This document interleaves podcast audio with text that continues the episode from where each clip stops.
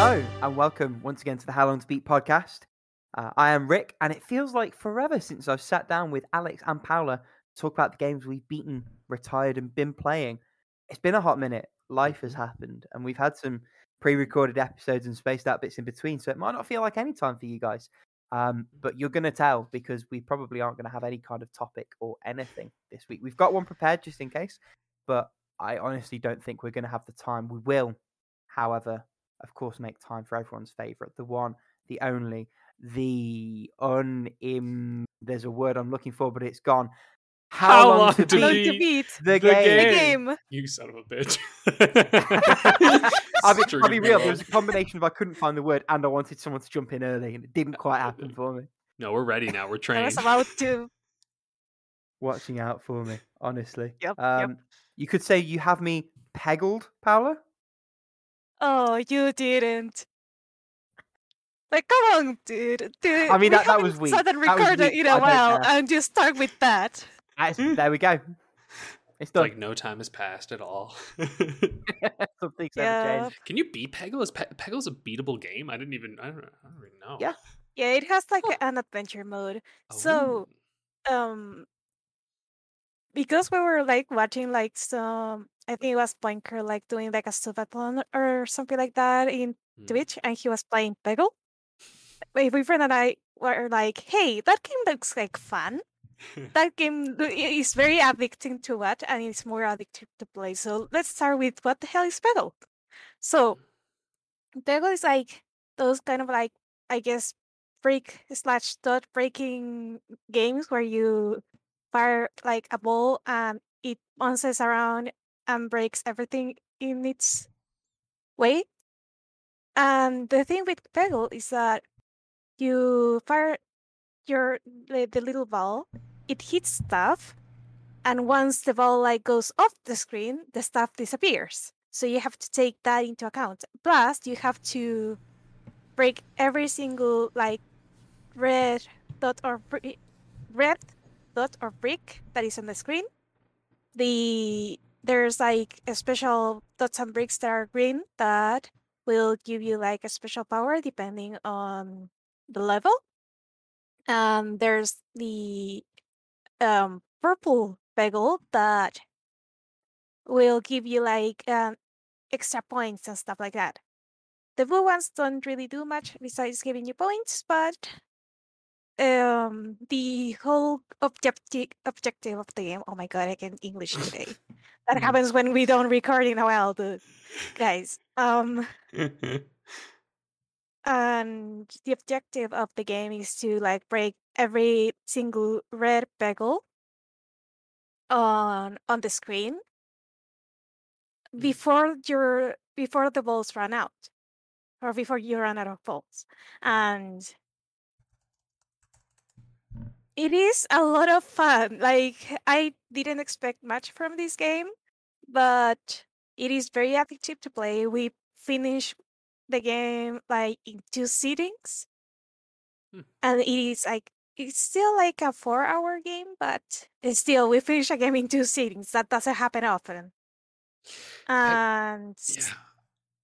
I was just gonna say, Peggle feels like one of those games that's been around since like the dawn of time. But like realizing it was like made in 2007, I'm like, I guess just because it's like brick breaking type of game. But I was like, man, this feels like one of those ones that I'm like, I just it, it it's such a classic, you know? Yeah, it is. i've Also, like it is on Game Pass right now.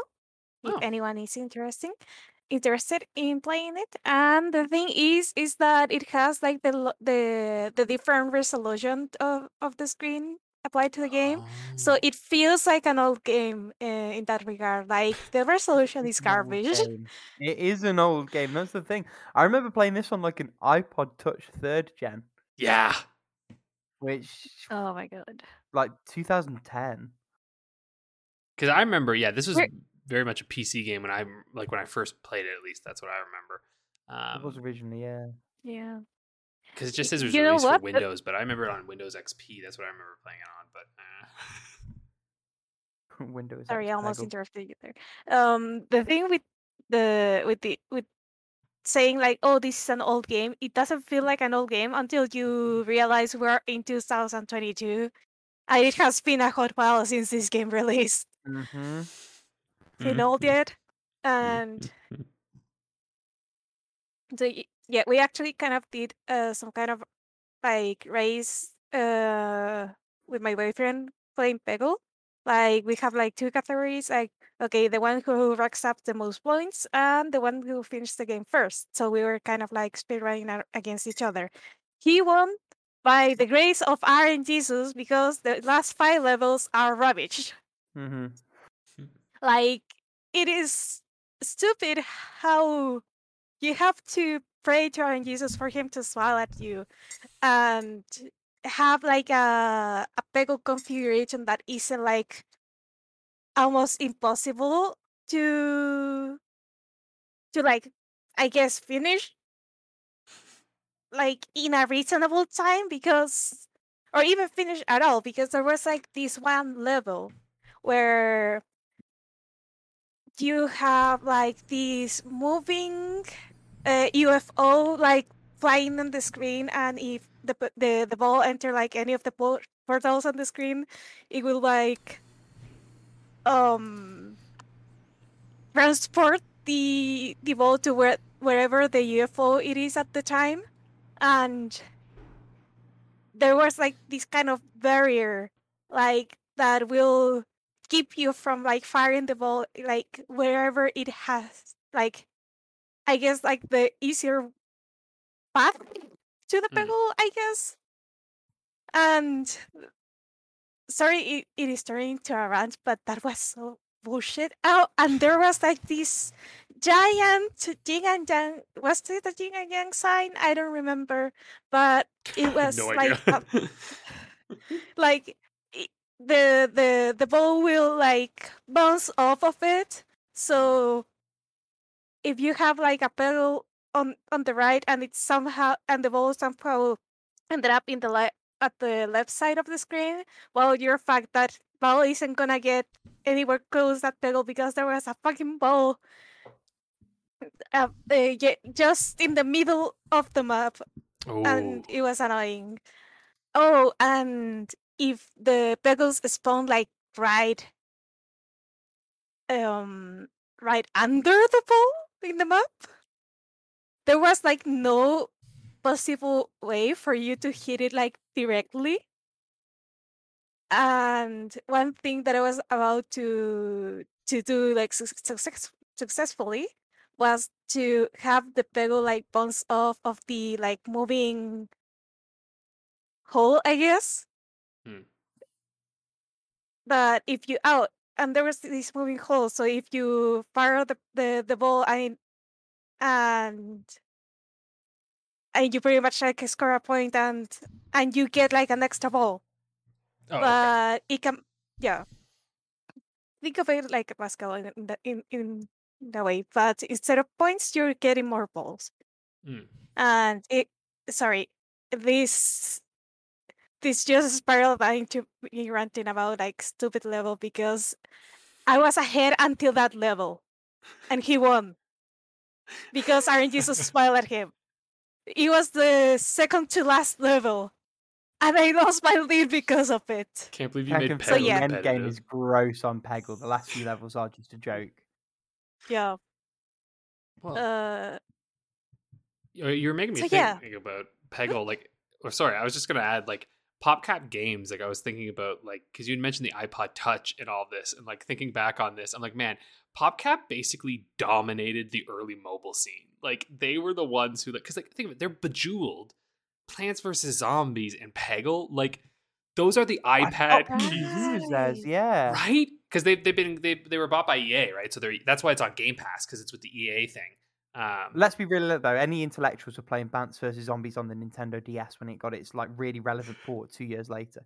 see, I was an iPad kid. Like that was the thing because I won an iPad for something. I don't know what it was. Like I got really lucky and like first time in my life won something. The first gen iPad. And I remember Plants vs Zombies. That was the freaking game on that thing, The man. one. Yeah. Damn, good old PopCap. I don't know. They hit the like because how many how many companies can you think of who develop like these kind of casual puzzle games that are one extremely fun and then manage to make like multiple series of unique puzzle games that like you know crib off of some kind of older genre and then like blast off into the mainstream. Like it's fairly impressive. I mean, they haven't really.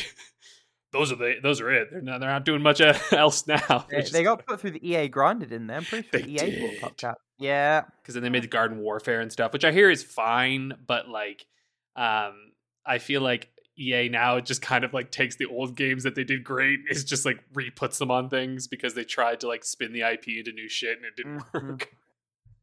Yeah. before we go on to talk about the Fire Emblem double Mm. header, I do want the audience to appreciate, and I'd, I'd love to know in the comments if you could tell which bit this bit happened. There was a portion of that part where Paola was very gently, patiently, but clearly quite frustrated, following her cat around, picking up the cable that the cat had dismantled, and just carried on talking about Peggle like a champ. Um, and I, I I, don't didn't want mute my, my mic so I didn't laugh too much. Same. She's just Oh. off screen ranting about this stupid level. And you, you can picture just like looking at the cat like, no, Cooper, stop it, stop it, let me have it back. It's a chance Fire for Emblem. you for keep it going. Yeah, Fire Emblem. Let's hear it. Uh, so that was the thing you guys were laughing at. yes, that was exactly what we were laughing at. Oh my god. Um, so remember how I was playing Fireman Face Fates Street, right? Well, I finished that and Conquest uh, during this still hiatus. So Classic Paola finger slip. classic Paula Fingerslip. I don't know if I'll play Revelations quite yet because e- each game took me about 17 hours to beat. So I don't know if I have patience for another one like so soon. Yep. Mm. That makes sense. But first, so Fire Emblem Fates, Birthright, and Conquest, like mechanically are like very similar, but the way the developers like build the maps and build the levels is quite different because Birthright is supposed to be like a more approachable experience to the Fire Emblem games, and it has like quite a lot. You can grind between levels to the point that it makes the game like a little bit easier if you're having a, a hard time. Mm. Fire Emblem Conquest, no, that is not gonna happen because there's no option to grind between levels like at all. Mm. So you have to survive with whatever experience like the main story gives you, unless you want to shell out uh, some money in the um DLC maps. Which no thanks. But still, like the game has like some very uh, conquest story has some very smartly designed maps in the sense of the they have for example a map with a lot of jars that if you break the jar it will have like one of three effects and there's like jars with like a healing potion. So if you break the jar it will heal you and everything that is like around it. That includes enemies as well. And if you break the, the jar with some kind of I don't know something that um nerfs your your stats, it will nerf like the enemy stats as well. But the enemies can take advantage of that and break the jars too, and uh, have your army end up in a in a sorry state. So you have to be careful on how you position your units. And that is just one example of how they they really knock it out of the park with Conquest map design wise, and I feel like the story in Conquest is a little bit better too, uh, compared to Right and compared to Revelations because I'll get to it once I play Revelations, but Revelations is kind of like a hot mess in a way. I fucking love Revelations. But you're right, it's a hot mess, but I love it. Yeah. Conquest Yeah, probably is the I most still- solid. Yeah, it it is the most solid of the three. It is also the the hardest of the three. Yeah. and if you're not prepared, it will absolutely kick your ass. So Because if Yeah. I'm wrong, but like, mm-hmm. isn't it sort of like because like conquest, you're kind of playing as like the antagonist, antagonistic side of things, you know, right? Like that's the one where like the purple and black folks, right? Like their costume. Yeah. yeah, yeah. Because I remember they're the ones who like really when you're playing, Birthright, you're playing as kind of the classic good guys, right? Which like makes it a little easier because like you're kind of meant to succeed. And Conquest is more of this like, um, they got an edge to them, put it that way. And like a lot of the battles, you're Yeah. just like outnumbered and like you're really not supposed to be able. And not, I mean, obviously you're supposed to be able to win, but like realistically, they're more difficult. And uh, so like the concept was pretty cool, but yeah, I know some people weren't happy to buy a bunch of different games. Yeah, like the the the concept of especially like the concept of conquest of um having like this an- more antagonistic side uh in the state of things was very interesting. There were a couple of moments where I was like genuinely like very invested in the story. There were like a couple of moments where like, I was like, "Hey, you didn't commit to this. You could have committed to this Mm, like plot point and really have something right." Um, but what it what it is, it is a very solid experience. But right on the other hand, it I guess it is more vanilla in a way because, as Yeah. you said, it is good guys saving the world and stuff like that. And Yeah. you could say the you could say the game games have a very black and white approach to it. Okay, I'll see myself out. Sorry. but I mean, legit though, like, it, and I- think that's probably where people critiqued it is that it is very just like you kind of played that Fire Emblem game before. I think is probably like some of the critiques of it, where it's like this is very similar to others.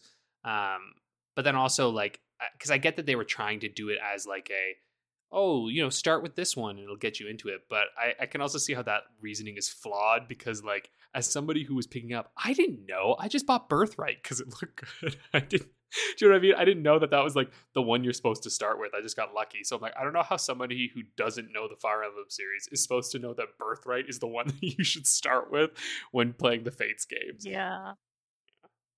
Yeah, I imagine if your first Fire Emblem game is Conquest, you're not gonna have a good time because even like even at a lower difficulty that is normal casual, it can still be like such a pain in the ass to beat uh, at times, and you have to like really be crafty about how you are going to get through this because not only you have like like experience in the sense of you don't have as many battles between the the main story you don't have any battles between the main story you also Yeah. don't have a lot of gold to begin with and i don't- i know the weapons don't break in this game but buying the tonics to to have like your units have uh, more points in a certain stat like during one battle Mm. really makes even the the the one unit that maybe didn't get as big of, of growth like the other units like very usable. Without that sorry but sorry honey you're gonna get benched. That's what i said to to the unit that has like poor growth. Like sorry you're gonna die out there. You- go go uh, go go play go go train go go do something else. Don't don't go into this battle um so yeah um still even though i oh and there's one thing that i think is more that more of a flaw than a good point is that you have access to these dragon veins that are supposed to like change the map in a specific way depending on the map. And it is a very good idea like to have you interact the map and change the, the environment to your advantage or disadvantage depending of what you do. But the thing is sometimes you kind of need to to use the dragon veins like if you don't you're you're toast. So sometimes sometimes it is done in a better way where you can or cannot you you, you can choose to do it or not or if you choose to or or like the real thing is like you choose when to do it and if you do it like at the right time then you get rewarded.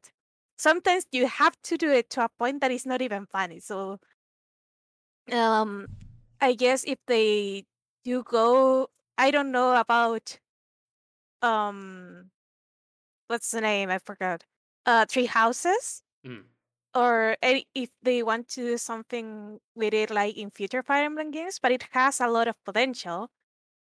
And what they did here is more like a diamond in the rough because it has like its good points, but it has also its bad points, where you have to like uh, sometimes like lose a turn trying to set up everything. Mm. Uh, so yeah, that's Fire Emblem Fates, Birthright, and Conquest. I feel like they did learn good Um, lessons from it though, right? Like they they did that first when They're like, we're gonna make three and we'll separate them, and then they're like, for their next game, they're like, you know what? Never mind. Here, just buy one game and you'll have all three stories in it at once, right? And I'm like, Oh yes, please. So uh, thank you very much. Oh, By I contrast, don't- weapon triangle. What weapon triangle? Lol. no, by Weapon Triangle, I forgot about that. I gotta say though, like playing Three Houses, it was time to get rid of the weapon triangle. Like as much as I love the weapon triangle, it didn't make a lot of sense anymore. You know, um, especially in a world with mages. I was like, I'm just memeing. Like I'm so not into the Fire Emblem franchise. that's like, fair, yeah. Yeah. Oh, speaking of mages, like uh, I'm so glad that they, at the very least, they are aren't like in a weapon triangle anymore because they they were like in some sort of weapon triangle for fates, yes. and they they're still broken if you give them Nosferatu. That is like the spell that drains the enemy's health. Yeah.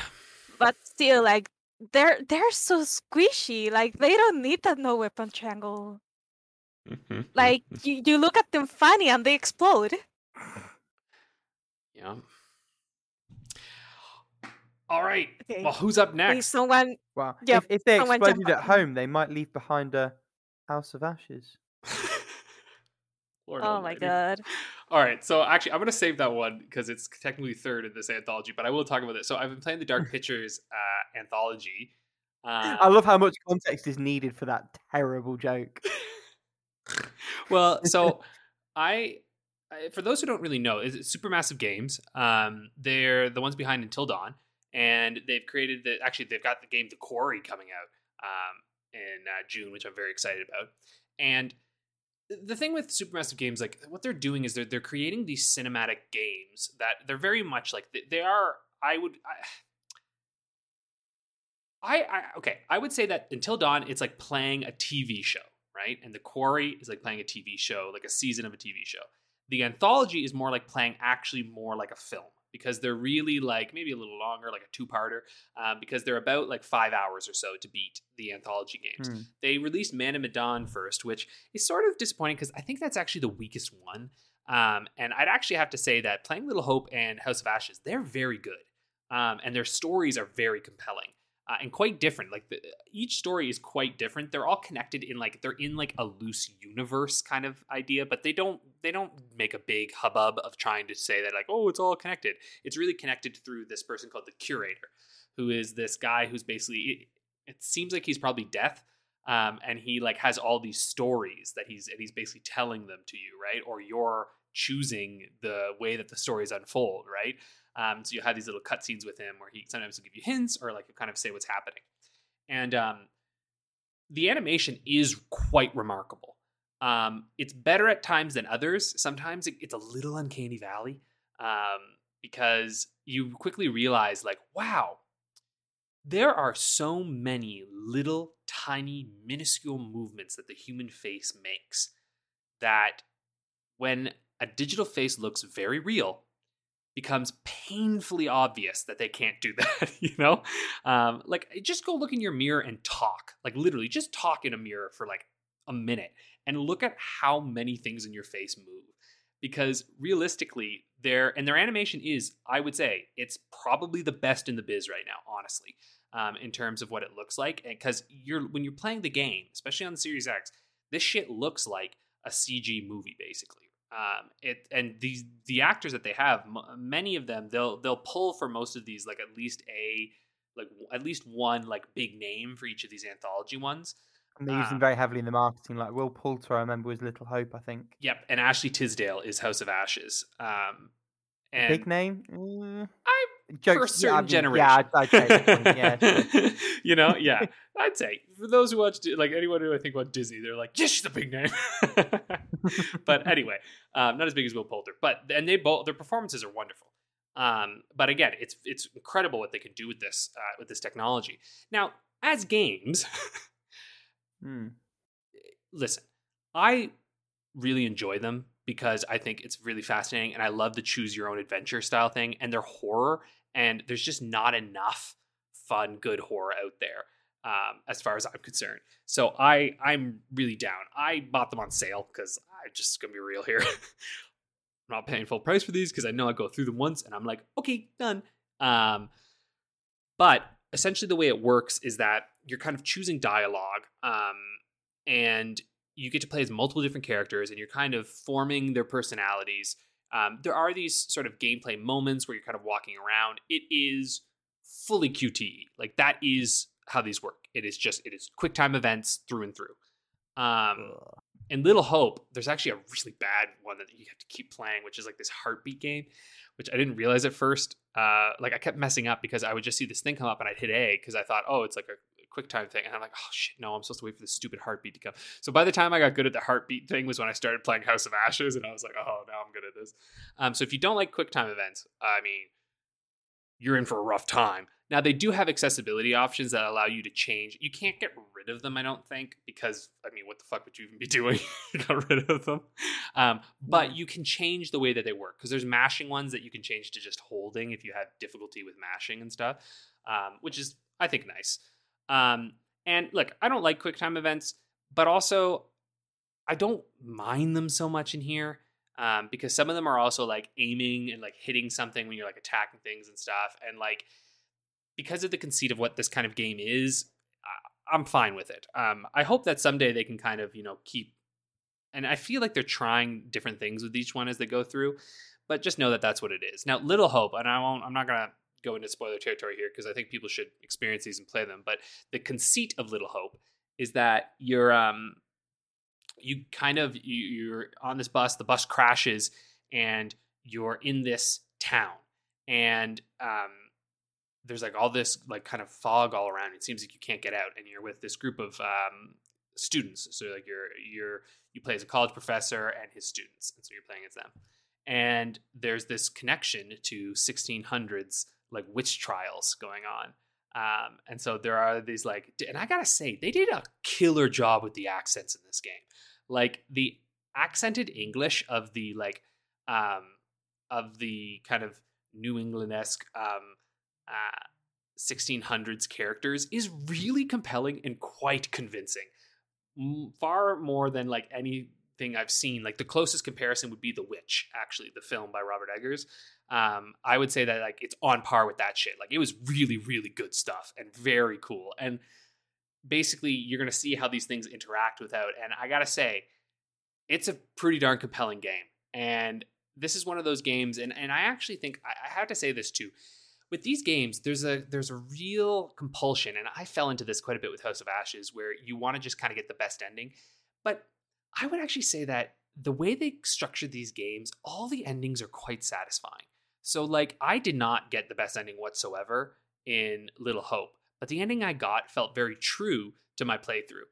And ultimately, I realized I was like, you know what? It didn't actually matter that much um, because the final ending, it, it's not like it's not important. It's just that um, you do feel as though your choices mattered within this, and that maybe you could have done a little bit better, but that you did what you could um, as you went through. And so I actually really appreciated that. And I think Little Hope is my favorite of them all um, so far because it's very um, it's just compelling with good performances and it's just a really unique kind of interesting storytelling it reminds me of actually fear street a little bit too there's been this exploration of um, you know witchcraft um, i don't know if, if you've seen the netflix fear street series they did like a three-parter that uh, yeah based on rl Stine's fear street books which had no right to be nearly as good as it is and it is a fantastic uh, series of films so anyway that's that's little hope um, really good, compelling. Uh, House of Ashes is very fascinating because it's set during the Iraq War, and so you're in you're like searching for these like weapons of mass destruction, basically, right? Um, so you're like this guy who's done this like satellite imaging, and he's like found this big underground um, like cavern, and he's like, I believe this is where it is. And so you go through as this with this team, and uh, ain't no weapons of mass destruction. I'll tell you that much. it is something far worse um, for them, at least. So uh super oh god, this shit is this is it pains me because I want to talk so bad about the story in this game because it goes to just awesome places and is like so up my alley. And I was like, this this is dope. Um, the only complaint I have, and it's it's nice. So like they do a really good thing where they actually have you know the Iraqi soldiers speaking in Arabic, which I just really appreciate that they like actually let the characters speak in their language instead of doing that like oh no we speak English but actually it's you know like that shit. I hate that. So it adds that realism to it. And now he knows how to speak English when he interacts with like one of the characters because he becomes someone like on with your party. And the only thing I wish they'd done a little bit more. Um, and they do it a bit, which is nice. And there is conflict. There's real conflict that can come about because they're they basically the, these American soldiers get into a firefight with um, with Iraqi soldiers, and it's supposed to be. It's kind of set after that time when Bush did his like mission accomplished thing, right? Where he's like, "We did it," um, and so like technically the war's over, but not really, right? Um, and so this is kind of when the insurrection would start. And um, what I I wish there were more Iraqi characters within it. Um, because the one character you get is great, Salim, um, and it's very compelling and interesting. But I feel like they missed an opportunity for more interesting conflict because you know they're in this underground cave, and it's like, man, if you had a chance to like really have more characters in here and like real intense conflict between them, because there are a couple more soldiers, but they basically just serve the purpose of antagonists because you don't get to ever play as them. You get to play as one of them, right? Um, and so that that was my only complaint where I was like, I really think this would be better if you had a few more people within there and really exploited that conflict of like when you know because we often see that you know narrative of like when humanity is faced with a struggle we band together right? Um but then my question is like okay like is that always the case? Like how much more can you push through? These are soldiers they're on a mission right? So it's like i, I anyway i would have loved to see a little more but what they did i think is quite admirable and I gotta say too, bold to tackle this time frame and to do this like story here, you know, and like to do it, I think pretty damn well, you know, like playing. I, don't got a lot of complaints. Like I'm probably not as sensitive to this time frame or this area as well. So like I don't know, you know, I'm Canadian, not involved in that particular conflict, so I don't know. Maybe there's others who could comment on it more, but like, yeah, and also neat to play a game where like. uh you know you actually humanize the other side right? Like both sides are quite humanized within this. And so i think that was like uh, really cool and, and, and, and neat. So i do very much recommend these. There is another one i think the devil in me coming out um, later this year along with the quarry. Supermassive games right now is doing fine. They have like nine anthology games announced i think because um, like they, there was a plan nine? of like eight. There was a yeah so the plan is like the first season is four so that season's almost done. And then there was like uh, I think a news report recently came out. There was like, yeah, there's eight, but there's actually significantly more that are being planned because I think they've been doing very well actually, and they've they've managed to hit a, a role now where it's like affordable for them and it's working good. Uh, well, I was going to say because I remember when they announced the first one, they were like, "We've got five or six planned," and I remember reading that and thinking, mm, "Ambitious." Let's see, you know, like that whole dodgeball thing. That's bold strategy, Cotton. Let's see how it plays out for them. And you know, fair play if four four's coming and they are really sticking to their guns with that. It turns um, out it's um, doing fine for them because then they've got this other thing like the quarry coming, right? Which like it looks so like they've clearly got this stack development thing, and you do see a yeah. few studios manage to do that. I remember um, when the when the circular games were coming out um, from Mike Bithell's studio, he was saying like it doesn't take significantly much man hour or time, and mm-hmm. you can do it in a way that's profitable. And obviously, a completely different scale. Yeah. But it's that same thing. If you've got this big tentpole game that you're working on, Mm-hmm. And the other little thing is like keeping your name out there and doing enough to to justify itself and pay for itself. Everyone's a winner. And I think it's working because they have two of them coming out this year, right? Like, well, they wouldn't keep fucking making them if it didn't. Like, exactly, obviously. And putting it at a, a lower price range, I think, is helping them quite a sure. bit because I think people are a little more like, yeah, I'm willing to try that out. And then you get a game like the Quarry, so like they're showing that, like, hey, look, see this bigger one? You should pay more for it. And I'm ready. I'm like, yeah, sure, we'll do because they had that goodwill mm-hmm. of Until Dawn. Um, and so, uh, yeah, I think there, it's just really interesting. And it, it's just such a unique thing, right? Because it's like the concept of FMV, right? Where you're like, you're playing a, vi- a movie and getting to choose things. But the reality is that you get to control your character at times as well. So you're like, no, this is actually a video game trying this out with this really intense motion capture technology um, and benefits from the fact that it's really good performances, right? Like, that I think is what nails it and clinches it. Is that it's like, the, and I'll talk about bad performances later when we talk about playing. But um, there's Ooh. there's one game I'm playing where I am where the voice work is fucking rough. But anyway, we'll we'll get there later. I still love the game, but we'll get there. So anyway, that's that's have, have I have either of you played any of Supermassive's games? I don't think they'd be up your I, alley, Rick. Mm, I yeah, not really. I mean, I'll be honest. The the settings of both Little Hope and House of Ashes had kind of jumped out of me. Man of I was just like, oh, I don't give a fuck. But like Yeah. those two, I am kind of curious. I would probably turn all the accessibility on. Like for me, it's essentially just an interactive story. Yeah, Um, the, the the whole QT side of it, choose your own adventure. I think is absolutely the right take for it. And I I almost wish that in situations like that, companies would be bold enough to lean into it. Like you don't need a QT, you absolutely don't. Like the choice itself is yeah. Enough activity as far as I'm concerned. Um, so they're, they're the kind of games I might check out eventually, but it, it's just so low on the priority list. That's always the rub. And I'm also of the minding that those kinds of games, because they're not PS4 exclusive, are they? Well, no, you No, I play them on X, Series on X. Series X. I, I Until Dawn kind of thing. On PC, they absolutely get given away on EGS eventually. Yeah. It, it, it's absolutely that kind of game, and by then they'll have been profitable, and then, you know, I'll I'll jump in and freeload. So happy days. Exactly. And I mean, because for me, like my whole idea was like I wait for a sale. I'll probably buy the Quarry like full price because I it's kind of interesting game stuff that like I want to support. Like I'm like this is an interesting um melding of mediums that I'm like I'd like to see them keep trying and developing and getting it because like the Quarry is starting to look wildly good. There are and like I said, there are moments in these games where the facial animation is so superb that you're like bruh, whoa. And it actually works best for some of the characters who like there's one character in House of Ashes who often had sunglasses on, and it looked really good when he did that because it's sometimes it's just the eyes. Do you know what I mean? Like they're so alive, but they're so dead. Yeah, the little bits really throw it off. Yeah. Um, like people obviously you're not you know you can't see what I'm doing, but like a lot of it is just this kind of like they'll like move their head slightly, like mm, and like their shoulders kind of go up, and you know like they're doing these little things to make them feel alive, but just don't really. um. Anyway, that's those games. Uh. I'm not gonna talk about this a lot. I beat Picross S6. I got I got into the Picross thing again. Fuck. I just wanted Picross, and so I played it and beat it, and that was that was it. Um, simple stuff. Uh, Box Boy and Box Girl. I beat the main campaign. Great stuff. I mean, there's more campaigns. Um, someday I might go and do the co-op one, and then there's the tall one, which I haven't even touched yet. Um, I I'd say skip the co-op for now. The tall one is absolutely worth playing because it, it's the shortest Yeah. of the three, and it's also like a Oh, really? significant jumping challenge. Yeah, yeah, yeah, It's like ten worlds, I think, compared to the fifteen Hmm. of the other two. Um, I, I it's well worth playing while you're sort of on that roll because it really does build in. It makes you think about those same mechanics in different ways because you're playing as a Mm. two by one, not a one by one. Um, Mm. and there's one other thing it changes where you can like change yourself between vertical and horizontal, and that plays into the puzzles.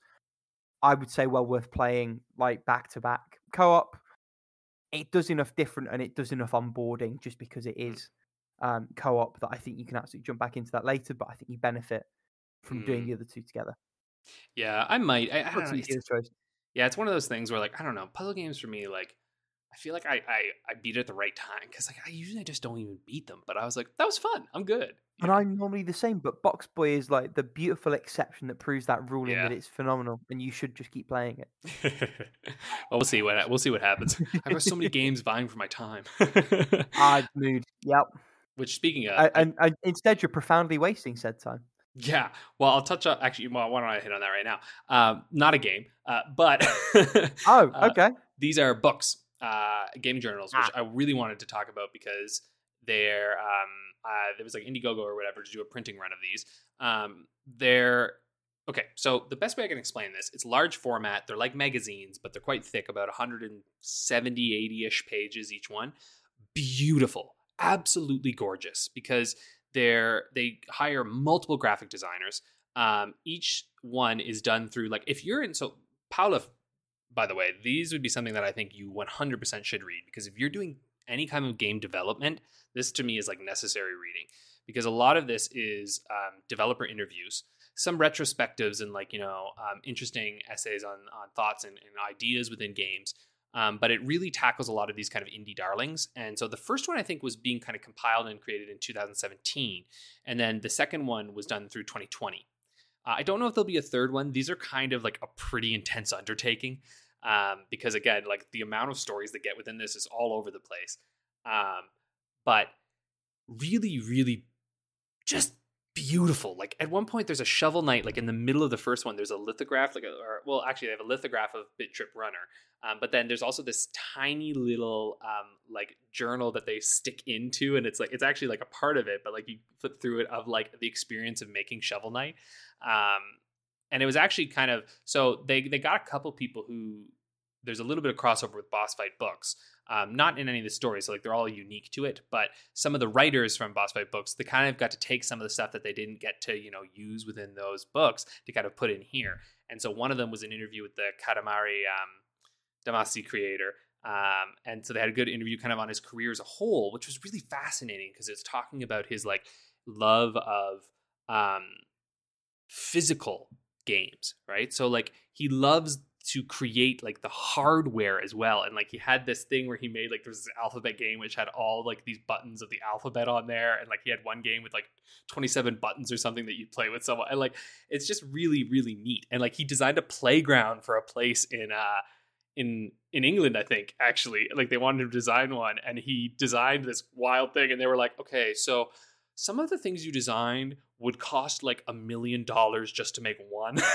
so he was like, okay, I guess it won't work. But he just loved getting to do that because, and like, oh my God, like the designs he created, it like combined, you know, it would uh, places for children, dogs, and, and adults to play all at once, you know, like that's the kind of thing he does. Like he wants it to be all this like, like moving together. And he's just so fascinated by the concept of play itself and like the joy in that. Um, and so it was really fun to read. And they have a really wonderful retrospective on HAL Laboratory um, and their entire um, kind of history. Which what a powerhouse freaking company right there, right?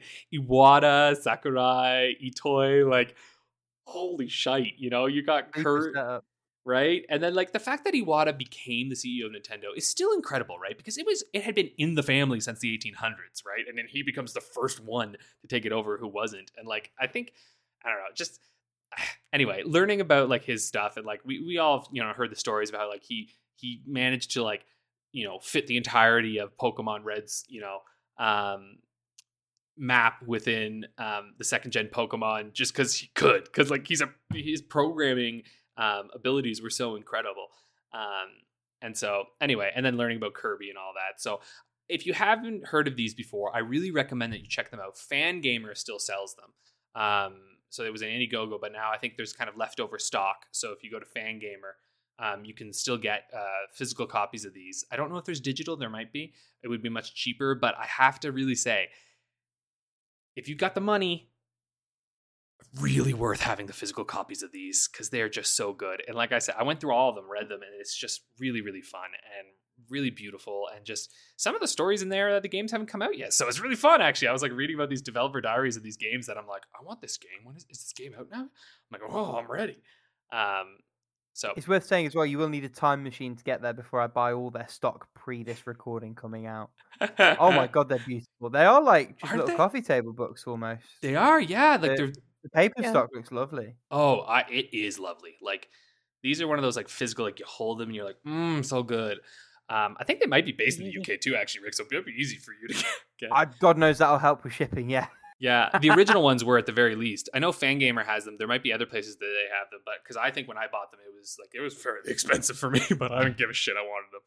Um, and they have a beautiful, beautiful section on Hollow Knight that was really neat. the Learning about are their. GBP, so yeah, absolutely does Yeah. look like it's probably going to be. Mhm. Yes, Paula might be a little, but we'll see.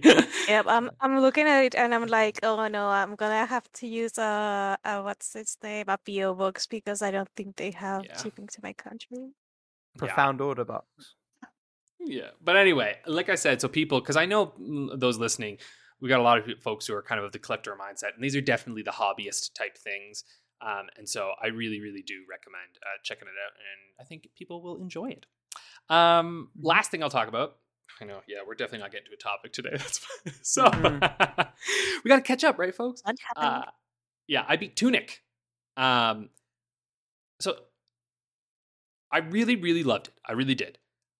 I also think Abatage and I have talked a little bit about this, and I think he's very accurate in his uh, assessment of some of this, and I do have some complaints within it. And so it mostly stems from the fact that the game could really use with more options, particularly within its accessibility uh, areas, because really all it has is like hard as balls god mode. Like that's it right? You do you can either make it so it's tough or you can turn off damage completely or turn off your stamina completely which is like not really what you need. And and so i've been thinking about this a little bit because i've been trying to think to myself like why is this feeling less satisfying than something like dark souls say um where in dark souls and elden ring we know they're very difficult and we know that we have boss fights that are extremely hard and that you have to learn them and you kind of drop things but in a game like dark souls and elden ring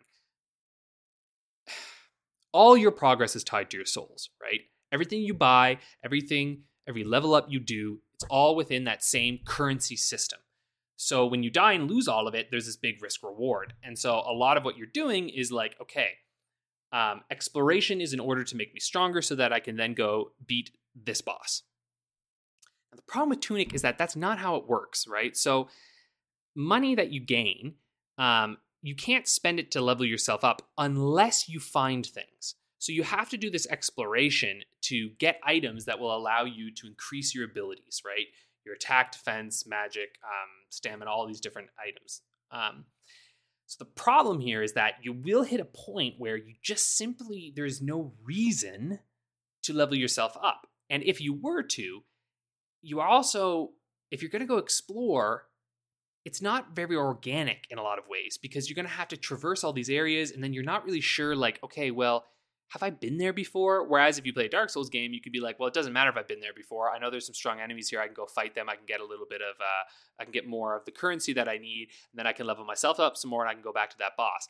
But in this one it's like well there's no point for me to go somewhere because ultimately the enemies aren't going to drop a lot of money. Realistically i don't have any more of the things that I need to level myself up. So what would be the point anyway of doing that? Um, and so then you're really just stuck with some, a few bosses that are really tough and that you don't actually feel like there's like a lot of an incentive to necessarily fight them legitimately. You know, like you're like, well, what's the point? Like, really, I just need that item that that guy's got so I can continue to move on. Um, so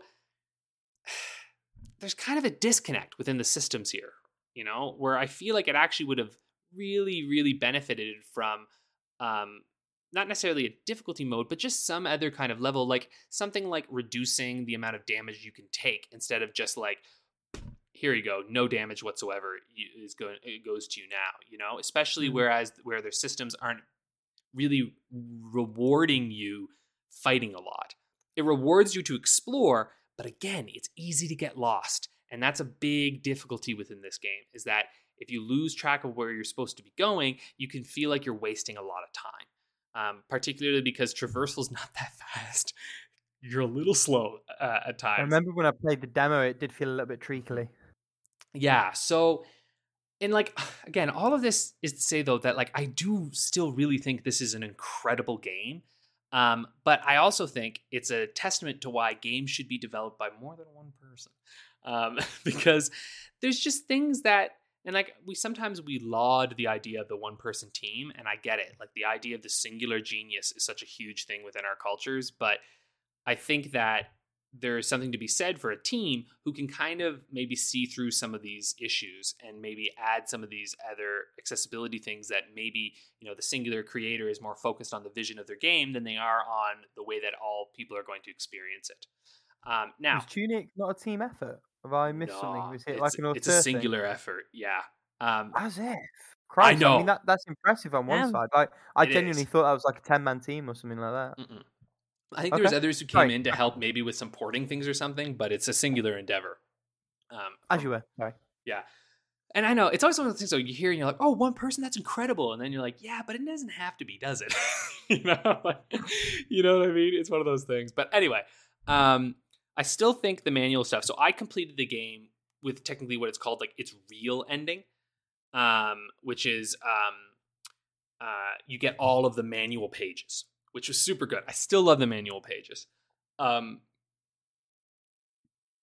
it probably would have benefited from telling you that you really should read these. And I don't, I don't know, I don't know if I understand why it's in a different language, why it's in this runic language. I'm not, I'm not really sure I get that. Um, I think part of it might be because they didn't want to have to create like they want you to be able to just focus on what's actually important um, and like puzzle your way through some of it. But when there's English in there already, it's a little yeah. You're kind of like, is this more obtuse than it has to be? You know, it's like that kind of thing. But there are some really clever puzzles that happen within it. So if you're someone who's going to be playing Tunic, I cannot stress enough that you fucking have to read that manual. Like you have to fucking read that manual and you have to pour over every single page that you receive. Don't grab a page, flip once, twice, and drop it. I did that a few times. It bit me in the ass. You got to look at that page and you got to say, what the hell's on this page? Go to the next one and go, what the hell's on this page? Does it relate to any of the other pages of my thing? What are there any notes I should take down? Got it. Um, so anyway, I think this is a game that if if you grew up, if you actually remember when the first Zelda came out, uh, you're probably gonna fucking love this game because I think that it's kind of designed for those who maybe know some of that, um, or or even if you just played it a lot and you kind of know some of how that works. So anyway, I, I feel like I'm a little harsher on it than I, I want to be, but like I, I do see how a lot of people get burnt on it a little bit because it's like one of those games that has such a really strong start. But then as you start to get towards the point where you're like, okay, but now actually I've done all this exploring and really there's only one more thing I have to do. You know, like when you get down to the wire and you have to beat it, it starts to get a little tedious because you're like, okay, well, now I have to do this specific thing. But when you first start the game, the whole world's your oyster and you're just exploring and having fun and you're learning all the systems. But then when you realize there's only one or so systems that you're missing and you can't progress, it starts to starts to eat away at you a little bit. I don't know, Paula, what are you experiencing? Because you've been playing this one too, haven't you? Yeah, I'm playing this one, and I'm not yet at the point where I feel like I'm missing something to beat the game or like to to progress through the story. Hmm. Um, so for me, it's still a lot of fun, Hmm. but I can see how, yeah, you have to read the manual. Like it is not even, it is not even an option. It's like you have to read the manual. So it's kind of weird that it is like in an unreadable language, um, e- except like the parts you really need to get. Yeah. Anyway, Well, the, I give the it devil's yeah. advocate thing, I have seen some people sort of posit that it's supposed to harken back to a time when people might import games from overseas and not understand the manual, and the manual is such an integral part of it. And I don't know, I've not played the game really, so I—I think that you're probably on there. I also think part of it is maybe just so that like I think another big element actually is more just like so that you only focus on what actually is important for you, um, Mm. instead of going through all Mm. that. But yeah, I, I, I agree. Um, I do think part of it is that sort of element, but then it also kind of falls on its face a little bit when the fact that you have to collect the pieces as you're going along. Um, you know, so anyway, it's a really good game. And if you have Game Pass, there's absolutely nothing stopping you from at least trying it out, you know? But I have a strong feeling this is going to be one of those games that has a high retirement. Um, because I think the Hmm. skill, skill ceiling is going to turn people off. Um, which that's, that's fine, but get there over there. Um, anyway, uh, that's it. Rick, why don't you tell us what have you beaten? Absolutely. So uh, five completions for me since we last spoke. The first of which is one that will be familiar to Paula. It is a little Mhm. puzzler by the game by the name of Helltaker. Now, before I go on to that, I do need to address the fact that during you both talking, I realised that this is the 69th episode, and I failed to make a joke about this being the sex number episode. Uh, you deserve better. I'm capable of better. I will be better. Now, with that out of the way, Helltaker is actually quite appropriate because it's pretty smutty. Um, the the idea behind it is you want a harem and you go to hell to recruit all the all the hell ladies to be uh, part of your harem. The puzzles are pretty cool. Pains me to say that there is like a game breaking bug in the Vita port, or there was at, at the time of recording.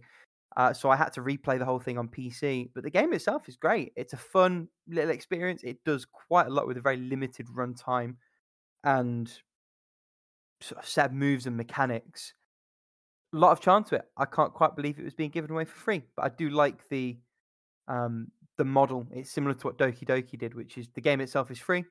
If you want to buy the fan pack and support it, like that's readily available on Steam or your platform of choice, and I think that's a really cool way of doing it. They do also just give you the art book if you finish the game. It's like, oh, here, here's the code, here's the itch.io page, enjoy. And it's not a big art Hmm. book, but it's a nice touch. I like that.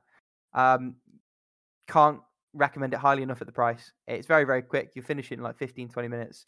Uh, Go getter. Um, second game I played, little Game Pass game, Rain on Your Parade. I had a great time with this one. It's it's wonderful. It starts with a joke that I think was too American for my British brain to understand. Um, it talks about your cloud going on an adventure to find cloud heaven, the place where all the clouds can act without impunity and live freely and happily together. Seattle. I doesn't mean anything to me, but you know, it's maybe just the rainy thing. as shit in Seattle. It should mean something music Ah. good. Actually, if they could have said they gone to Oh. London, and it would have been meant, meant, meant the If same they'd thing. said Newcastle or Manchester, I would have, I would have probably chortled. Yeah, yeah, but uh, yeah, Seattle's I very context- rainy. I couldn't relate, but I kind of got the joke. The the charm in this game is just unreal. As a game, like mechanically, it's pretty thin, but it, it's it's a humor game, but a humor game that actually operates like. Don't imagine a goat simulator type thing because this is really actually quite well put together. It's more like Donut Um, Hole, Donut County, do you mean? Donut County. Yeah, Donut Hole. which is all about donut holes. That's a really shit game. Hole in the donut. Uh, I, funnily enough, that's on my list to play, so I'm, I'm hoping I have nearly as good a time with that as I had with You Rain will. on the Parade. it's in the Uh, same vein. Ah, fantastic. By way of illustration, I do just want to relive one level about halfway through the game. Um, this level has multiple objectives. Uh, those objectives include uh, destroying a bus shelter, which you do by snowing on the road and getting a car to drive into it. Um, blocking all of the chimneys on the houses in the place. Uh, and helping an alien find his way home by firing lightning onto an SCP van and then guiding the alien to his spaceship that's hidden somewhere else on the map.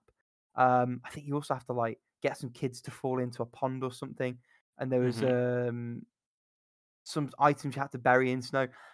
The game's a lot of fun. I don't really want to talk too much about it because I don't really want to spoil it. I do want to highlight right towards the end there is an optional level that is basically an entire RPG miniature where instead of firing rain drops, you fire tiny little swords out of your cloud. And I thought that was fucking adorable.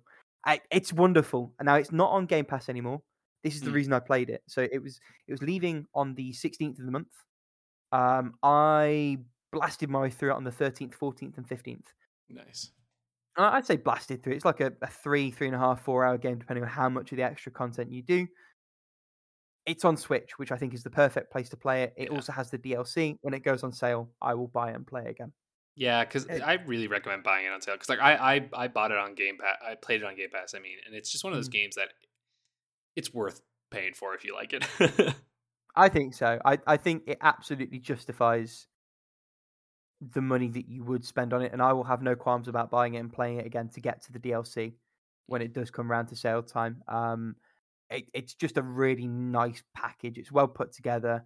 I had a smile on my face the whole way through, and in and amongst all that, it did actually, you know, try some new things and and, and stretch itself in a way that you probably could forgive it for not doing, given the format and the, the humorous tone and, and, and angle. So lots of fun with that one. Uh, easy recommendation. It's like on all the platforms. Yeah. Um, third game finished, I suppose. Like I hit credits. Um, it, it's Fishing Paradiso, the sequel to Bear Kitchen or Mhm. whatever that one was Bears called Cafe, I think. uh, whatever. I'll get around to it eventually. So we'll bring it back up. Watch this space. Um, I- it, it's a great little time waster. Nice. Pretty inobtrusive in terms of monetization. Um, as it happens, I had like a, a fifty pound Play Store gift card, so I spent three pounds to get rid of the adverts, Mm. which I think was reasonable. But even before I did that, like the adverts were really, really chilled out. Um, you could totally play this game for free. It doesn't nickel and dime you at all. Um, you can tell that it wasn't written natively in English because the dialogue is quite stilted.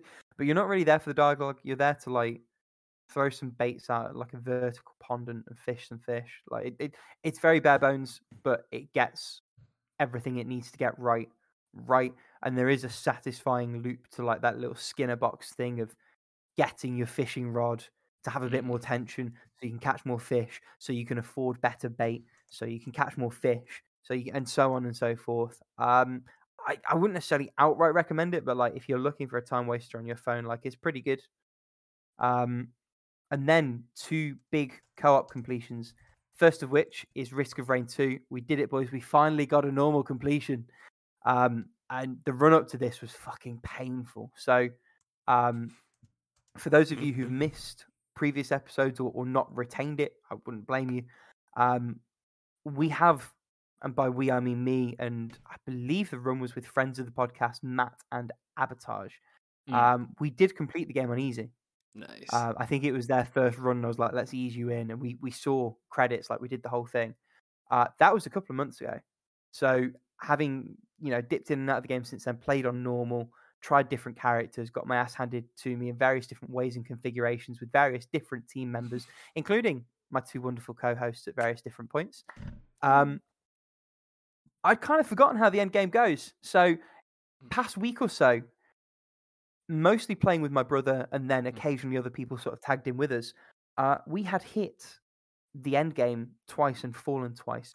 Uh, the way the end game works, you play five regular stages, and Mhm. assuming you don't loop things background, you go to a final stage. You do some work, you go to a final boss, and then when you beat the final boss, there is a Metroid Prime esque mad dash to the exit before the whole planet explodes and your run fails with it. So the first time on normal that I defeated the final boss, I forgot that the little floating things were portals and not like a dash thing. I was like, what's that three minute timer for? Oh god, it took me about a minute to work out that I was supposed to run at the things, not shoot at them. I was like, why am I not doing any damage? Yeah, I didn't make it. I- Mm. no, no, no, that's not true. I made it, but I didn't have the time to like get the thing done you need to get done to get off the planet. Gotcha. Second time, uh, my guy did not have any kind of mobility spec. So I got out of the teleport, went the wrong direction when I landed, and immediately fell off the map. Oh no. Nice. Got back on the map, in my rush, pressed the wrong direction, immediately fell off the map again, and then just didn't have the time to get to the ship. So when we got ready for our next run, I said to my brother, "You see any Hopoo feathers, which gives you an extra jump, or wax quails, which give you like a forward dash thing when you're sprinting? You better believe I'm fucking having those because I'm not going to do this a third time. I'm not going to beat the boss and not make it. Um, so I beat the boss and I made it with like a minute to spare this time, and I was very very happy.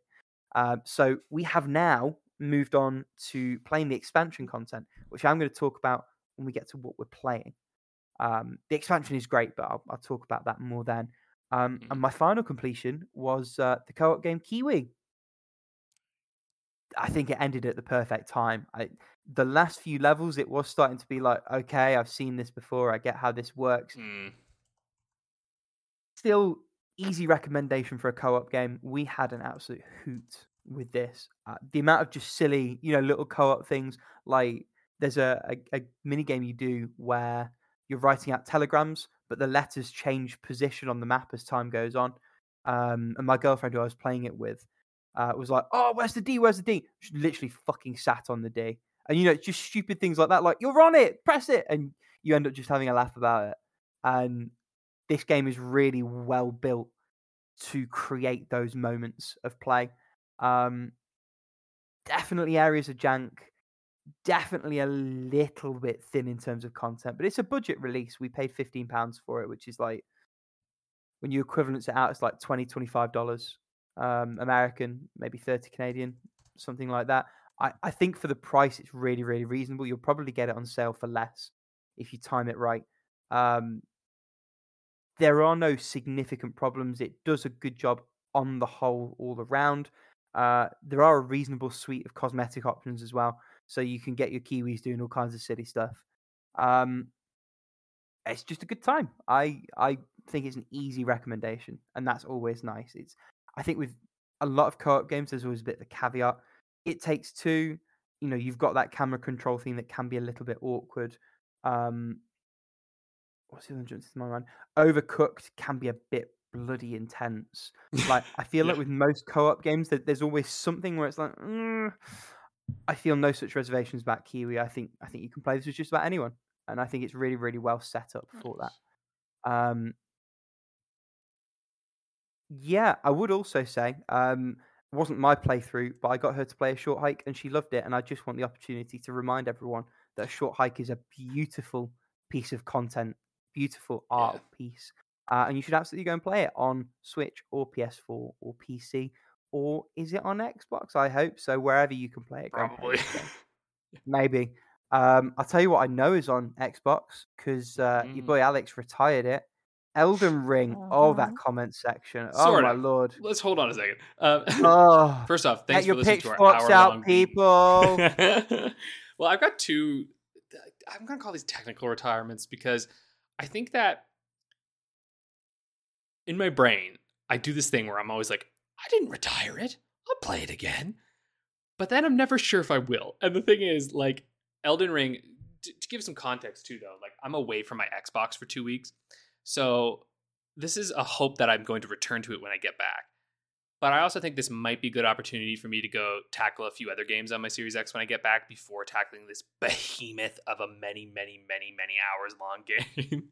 um, and I'm at a point right now, which I think is like a good point to pick back up on. So I think I'm going to retire it for the time being um, because I kind of want to have like, I sort of want to have more time to delve into it. And to give some context, I'm actually going to be for for the rest of this year. There's actually going to be a five month period where I'm like traveling between different uh, places. Yeah, for my partner has to do the a bunch of residencies um, in Oh, you different. did tell us uh, about this actually. Yeah. ci- yeah, in different cities. Sorry, so, I, I say that as though the audience doesn't need to hear that, as you were. That's fair. Um, so like, and that'll start in July actually. So, um, what I don't want to do right now is like get back, start playing it, get really, really, really far in, and then have to stop when it's like insanely difficult. And I'm at a point right now where I feel like if I come back, I can actually pick it up and be fine again because it's not. I'm not like that far in, you know. So I'm like, I think I'm gonna retire it for now, uh, and like maybe play something that's a little shorter so that I don't get stuck. And like this might be, I think, I think this is going to be for me a game that I play like in the fall or like Christmas time or some shit, you know, when I've got like real dedicated time. Um, it's super good though. People should play it. And then Legend of Zelda: Majora's Mask. Oh fucking hell! Because I've been What playing it. there? Okay. I just don't think I could ever finish this game. You know what's crazy? I brought my GameCube controller with me with the adapter. So I am going to try. I'm going to try. But for some reason, like this game, whenever I play it, I start off strong and then I get to like the Goron stuff and I just don't give a shit after. like the old Zelda games just man, those first two 3D ones, they're ah, there's just so much better out there now that it's rough to get back into them, you know? And I really think they just they just don't hold up unless you have nostalgia for them, you know? They just don't. I I'm sorry. People can come at me, but I you know, like I don't know what it is. They just they really don't hold up. But not, neither of you have beaten this one, right? I beat uh, Majora's Mask like two times. And I'm Okay, very you've lucky. beaten Majora's Mask two times. Okay, okay. It's Ocarina of Time. That's the one, right? That none, none of us. Uh, well, I beat it once when I was a child. I beat but it- it. three times. Three times. Lola. Jesus Christ, Paula. Okay, so you're the one who's beaten That's- them. It's Rick and I. Yeah, then we're the ones who are like, can't do these ones. Tried three or four times, failed three or four times, retired three or four times. I should don't say. know what it is. I just can't do it. I'm gonna try. I want to, but fuck, man, I don't know what it is about this game. Controls are weird too. Blech. Tried it on the 3DS. I've tried it on the original N64. I'm trying it now with the upres texture packs. Someday I'll beat it. Who knows when? Um, anyway, that, that's all I had for retirements. Like literally, it it wasn't much here. You know, it was just a couple little games that like I'm I'm and, and I'm gonna call them. You know, like the uh, the hopeful retirements where it's like, um, where I'm like, yeah, I really hope that one day I beat this game. Um, but today is not that day. Um, AKA the uh, in denial retirements. Yes, yes, the, the denial retirements. But I got so many games I want to play, man. I just bought Yakuza Kiwami for my PC. I want to play it while I'm here. Oh, loud. um, all right, well, let's move on then to what we're playing. Uh, Paula, I feel like we haven't heard from you in a bit. What are you playing? Well, I've been playing a bunch of different stuff. Some of it co-op, some of it, um, half of it is no, a Some third of it co-op? is Yes. like co-op, like when another third of it is like just playing by myself, and another third of it is like, okay, this is the thing we play with my boyfriend like on call, Mm. and ev- e- each one is like is like doing their own thing. So first of all, I'm gonna go with the co-op stuff. That is Risk of Rain 2. And I'm still salty because we almost made it, Rick. We almost made it. Mhm. Oh yeah. Yeah, but it it was, was- not the run for me. on. I think was it was it the run where I went straight through the teleport and Where you fell off the map. twice. yeah, Yeah. ah, it was so painful. That was painful. Oh my god, I'm so sad I wasn't alive at the time like, to even like help or anything. Also, shout out to Um, my poor brother. We we spawned into the map, and Paula immediately went, "Help!" Was surrounded by four Lemurians, died, and he just went, "Paula, when you I'm come back next time, you. I'm gonna babysit you. Don't leave my side." you know what? It was funny because like two minutes into the next map, I already was lost uh, and trying to defend myself uh, from everything and everyone and everything. Yeah, for pretty much everything. And I was like, "Where are you? Don't leave me alone! I'm squishy as hell. I don't have any items." Good. I remember because this is the one that we all played, right? Because I remember I was like, uh, Okay. I was very good with that multi. I like that guy. That guy's good shit, man. He's Yeah, very robust. I feel like I'm getting. I feel like we're all getting better. I mean, that was also Paul's first go, but I feel like we're all getting much better at the game. Um, Well, it, it's worth saying it. Like I've got fifty odd hours in this game now. Like I've Mhm. owned it and played it on and off since early access. One of the rare exceptions I Mm. made to my no early access rule. Um, my brother had gotten obsessed with the game since he got it a couple of months ago. Like you guys have done very well for being green. Hey. yeah, we're new to this shit. Mm. um, I'm enjoying it a Yeah. lot, though. I'm probably gonna get the expansion at some point because it, it did seem fun. Um, Yes, it is. You should. Same. I'm Yeah. still enjoying it like a lot more than I thought I would because I don't usually do like shooter multiplayer stuff, but this was good. Mm.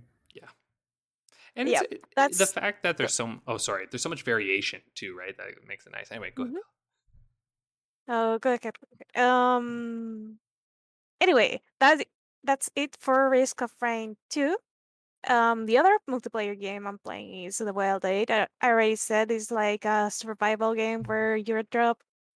The the plane crashed in the middle of nowhere, and you have to survive, and it is cold as shit. So, if you are not near a campfire, you will die of. You will die frozen alone. If you are like if you don't eat, you will die of starvation. And also, you can be uh, mauled by wolves. So fun times. Um. So we made a little bit more progress with my boyfriend on this one, and we discovered if you die, you don't lose a lot of progress. You just have to like go back to you. You start back at the beginning, but if you find wherever the the the other players are, you you just set up camp again, and it's like nothing happened, which is a lot better than what early access was. Because in early access, if you died, you have to rebuild everything again, Hmm. and you have to level up from the ground up. So that little change w- made the game a lot better. Not having that. Nice. um the the two games that I'm playing like on call with my boyfriend are unique. We've made some progress on the game. The uh, there's nothing else like to add at this point besides the game is still adorable. The, the, the game is still a lot of fun.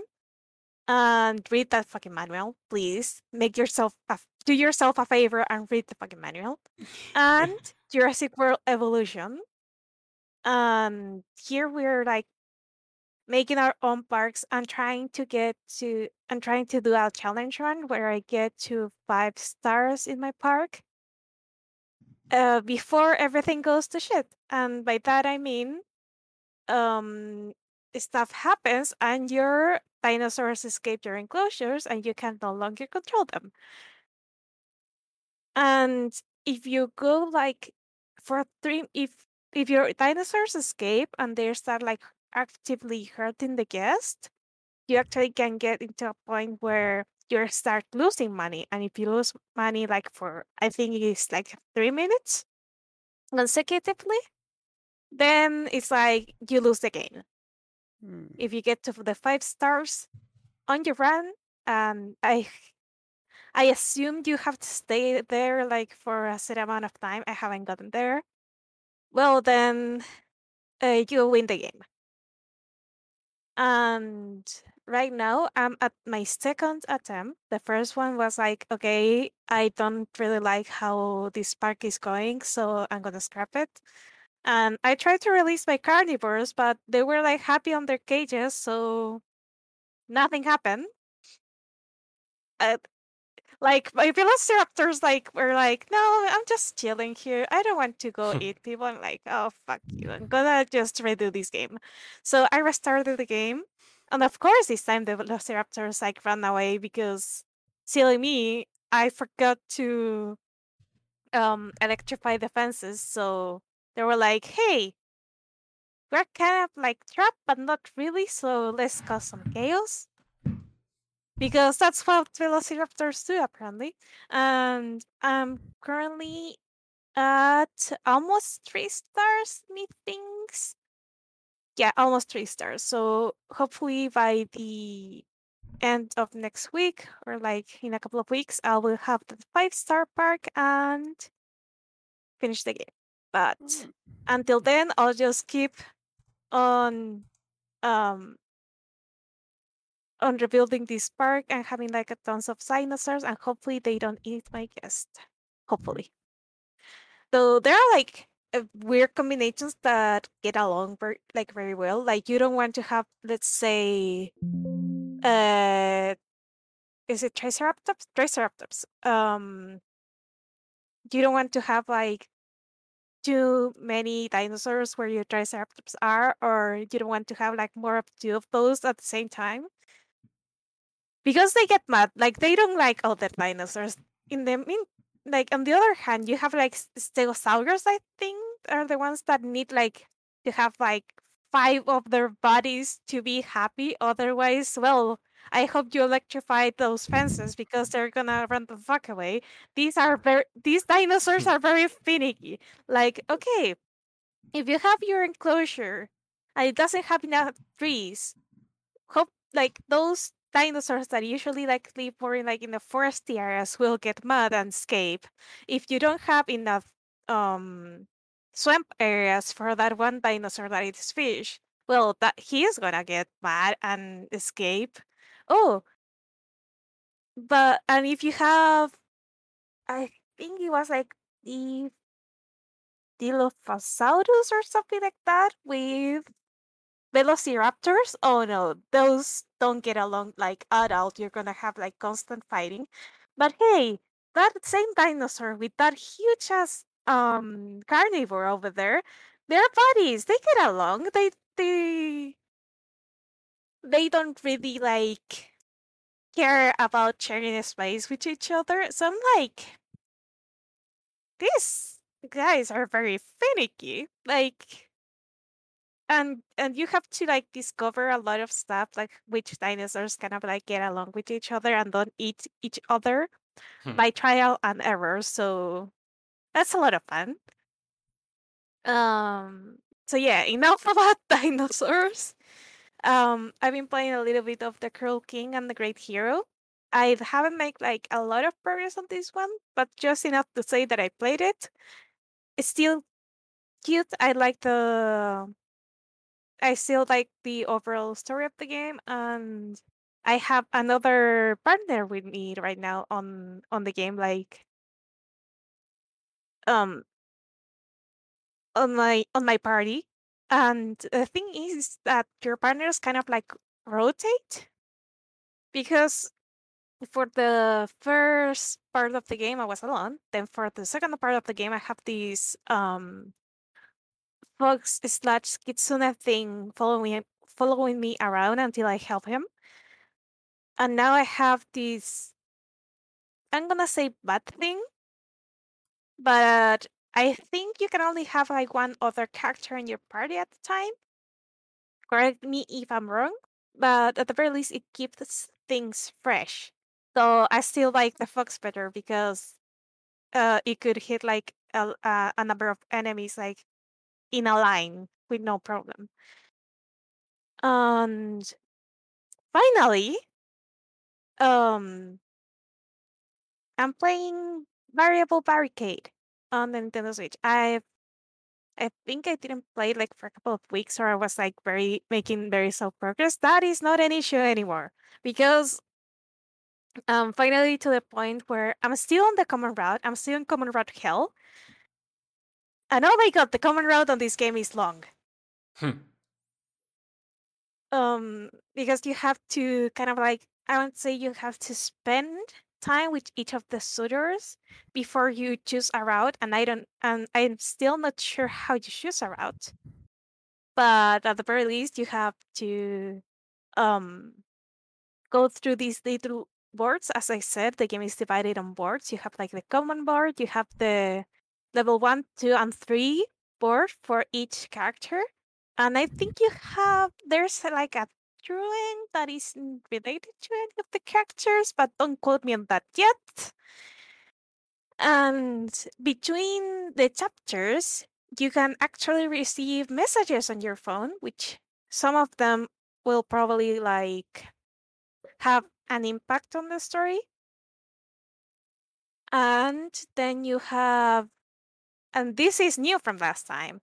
Um, the main character Hibari is given uh, this pet robot rabbit called Ravi, which um, can record footage from uh, other parts of the house and then brings back a video. So the team words, Ravi usually brings back a video, and you can see like what shenanigans are the uh the suitors up to while Hibari is gone. And oh my god, like these characters are so like balls to the wall ridiculous at times. Um, but their dynamic is still like pretty cool to watch. So it is pretty refreshing to have like to get to see other characters when the protagonist isn't around. Because when Hibari is around, they are usually like trying to get their her attention. I guess like really tiring. So having these little intermissions, so to speak, makes the game a lot more fun and and you get to know like things you wouldn't know otherwise from these characters. Um so yeah, I've been having a good time with this one. I think this this one is a very hefty otome game, like um eleven or 12 hours in, I'm still in Common Route Hill. And by this time, like, for example, could realize playing a full route from beginning to end will take you 13 hours. So I think this one will end up like around the 50 to 7 to 60 hour mark. And I'm looking forward to it. So yeah, that's what I've been playing. Um Rick, you want to Yeah, I was, love it. I was going to say, I'll, I'll take it away?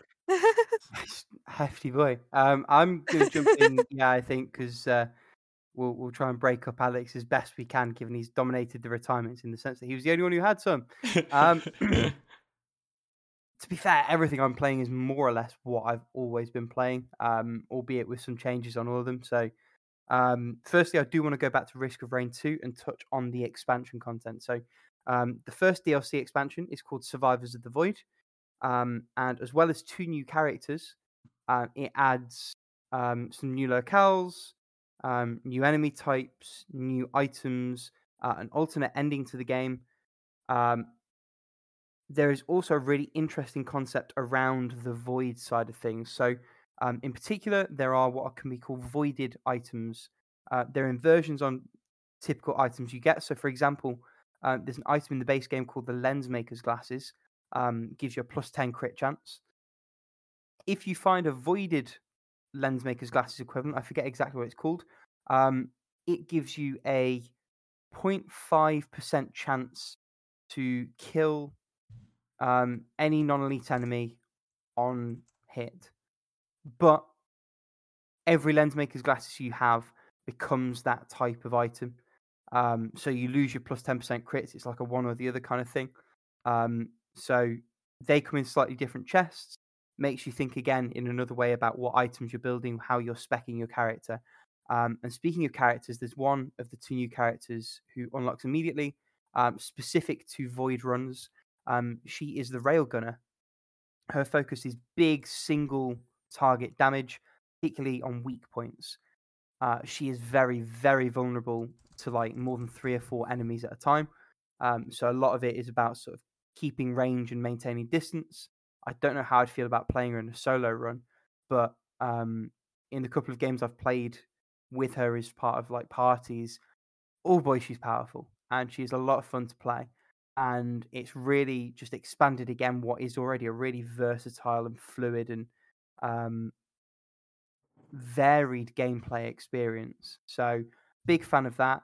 Um, the base game is still fantastic. It doesn't diminish that in any way. If you like the base game, I can't recommend the DLC highly enough. It really does change a lot. Um, and it, I think it's pretty fair asking price. I think it's like another 10, 11, 12 pounds on top of the base game, which is like 20. So, you know, all told, fair cop all round, I think. Um, I've also put lots and lots of time into Astral Chain for Switch, which I think I am quite close to completing. I have such mixed feelings on this game. Like, I really, really like it, but it's that that typical eight out of ten that really, really could have been a Mm. ten. Um, it's a game that kind of lacks focus and has a really inconsistent level of polish. So, in terms of production value, sky high. The the game is wonderfully well put together, uh, and the combat itself, lots and lots of fun. I've never played anything quite like it. For those of you who are listening and aren't familiar, um, the combat is built around um, fighting with a single character in like a character action um, type of thing, alongside um, a partially autonomous teammate called a Legion. Uh, the Legion, uh, and you can swap between five on the fly, um, is bound to you by a chain, the titular astral chain. Uh, it unlocks a lot of different combat options, whether that is uh, wrapping an enemy up with your teammate to bind them, um, or like dragging a tripwire out to catch them. Um, there's certain moves where you can let them off the leash, as it were. Um, and actually, mechanically, it's handled quite well. So you have free control of your camera ordinarily, um, but by holding the Legion button, which on the control scheme I'm using is set to left trigger, um, the right stick then becomes the Legion's movement. A little bit like a Brothers, A Tale of Two Sons kind of setup, as long as you have that button active. Works flawlessly, works seamlessly. Um, auto camera kicks in there and does a really, really stellar job of, of keeping everything sensible for the time that you're doing it. Um, I, it's a point where it could have really gone wrong, and they absolutely nailed that. By contrast, some of the platforming, particularly in like the redshift zones, is atrocious, like dog shit bad. And you you take damage when you do those falls, and it really like I don't think it's ever been at a point where it's ruined a run for me, but it absolutely has frustrated the hell out of me. Um, and there's a few like little things that do niggle in areas like that. Um, the other thing is it's just a, a lack of focus. So the game is kind of semi-open world. At the start of each file, um, you start out at police headquarters. Um, you have access to a training room, various upgrade facilities, um, save options.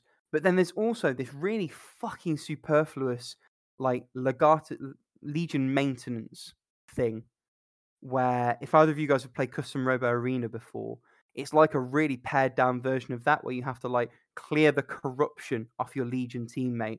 It involves aiming a cursor at them for 10 seconds and holding RT. It's just pointless. But if you forget to do it, like your performance in the field is severely amp like affected because they're like not clean. Um in these semi-open worlds, like yeah, you can just rush straight to the end zone, but there's all kinds of like little side missiony things you can do, and I totally get what they were going for because the variety, in some instances, does add a lot to it. There's random little side battles you can do. There's detective things that you can partake in. Uh, there's extra like red gate combat challenges you can do, but then you're also like walking around this like little open worldy section um, using the the Switch Joy Cons or, or the Switch accelerometer if you're on a light like I am to balance a fucking ice cream cone because it's an open world game and a girl dropped her ice cream and apparently that means you the protagonist are solely responsible for buying a new ice cream. And once you're in it, like you've clicked on it, you feel like you have to do it. And there's so many little just fluff distractions. I've played about 15 hours of the game. I, at least three or four of those have just been pointless busy work. Um, and I'm kind of at the point now where like I'm approaching the end game. I'm kind of avoiding a, as much of it as I can and just dashing through. The other thing that I think I mentioned before is that there are um, some things in the earlier levels where you absolutely need later level characters to do them. And in an open world where you can just come back, I get it, that's fine. But I'm not replaying a two hour mission just to like get this little unlockable with a different character. And I actually find it quite galling that it's flagged in such a way because it's kind of obvious that they're they're like angling for you to go back and do it again. And the game doesn't need that extended length because I feel like there's there's more than enough content there. There is absolutely enough to justify what it wants to do and do it and do it well. So end up in this real sticky situation because the, the actual game itself, like the combat, um, the story, the visuals, the setting, like the world is so interesting and novel in, in all of the elements that it brings together.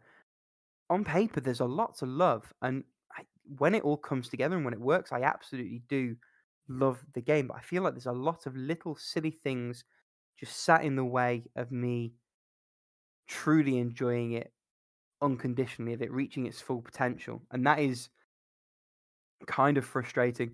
Um, I expect I'll probably repeat those same points next week when I've got it finished because I, I, do expect to have it finished essentially by the end of the week at the time of recording. Um, I am quite close at this point. Um, and as, as, a Switch exclusive, I do think it's absolutely worth checking out, particularly if it's if it's a little bit cheaper now. Um, I'm borrowing my copy, so I'm not sure exactly price wise, but yeah, I want to be able to give it so much more praise and so much less conditional praise than I ultimately can. Um, still think it's worth checking out. Lots of little things just to be mindful of if you do. Um, harder recommendation, although I'm still having a really good time with it, is The Witcher. Um, I'm in chapter three of five now. I've I've reached the trade quarter of Vizima. It it's old and it's janky, and it. Yeah, I love. I I'm enjoying the writing. The the role playing itself, phenomenal.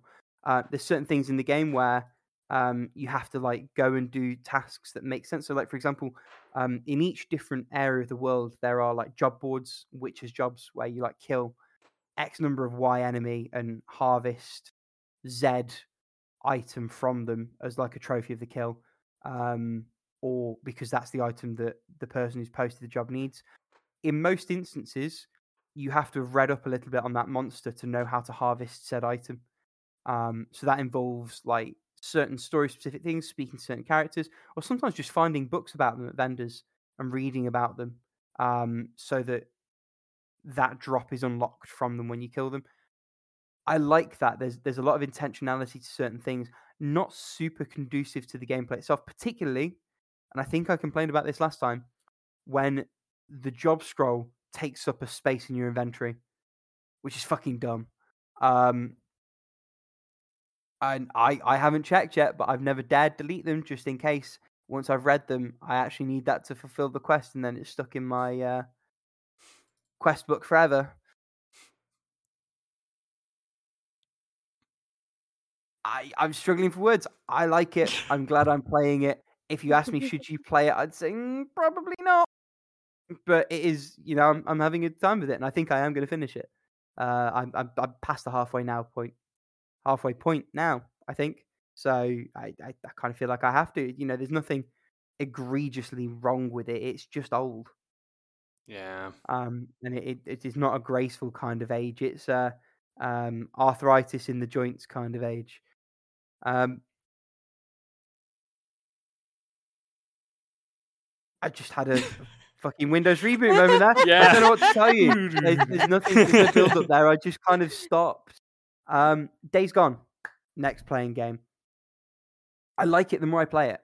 I it's growing on me. Um, again, still not massively novel, but what I do quite like, and this might just be my only experience in the genre, uh, rather than anything the game particularly is doing really, really well. Um, the sense I get is that the designers have essentially brought the crafting and item scarcity from The Last of Us into an open world, and it makes the encounters you have much more tense because ammo is absolutely a factor. You can very easily get swarmed by two or three of the freakers, aka zombies. Um, there are absolutely human ambushes and crowds that will fuck up your day. I was driving down the road and um, a laser sight started pointing down. There was a sniper in the tree going for me. And I had to hide behind a different tree and like waste precious pistol bullets trying to just knock them out. And along with the sniper were three or four people who were clearly running around to like scavenge whatever like he hit. And so I'm pop shotting him in the tree. And as I finally land a hit, someone comes behind me with a machete. And I was there, like, ah, I don't have enough bullets. Help. And just about came through that encounter. And there's been a couple of times already where that open world at its best kind of emergent gameplay situation stuff has come in.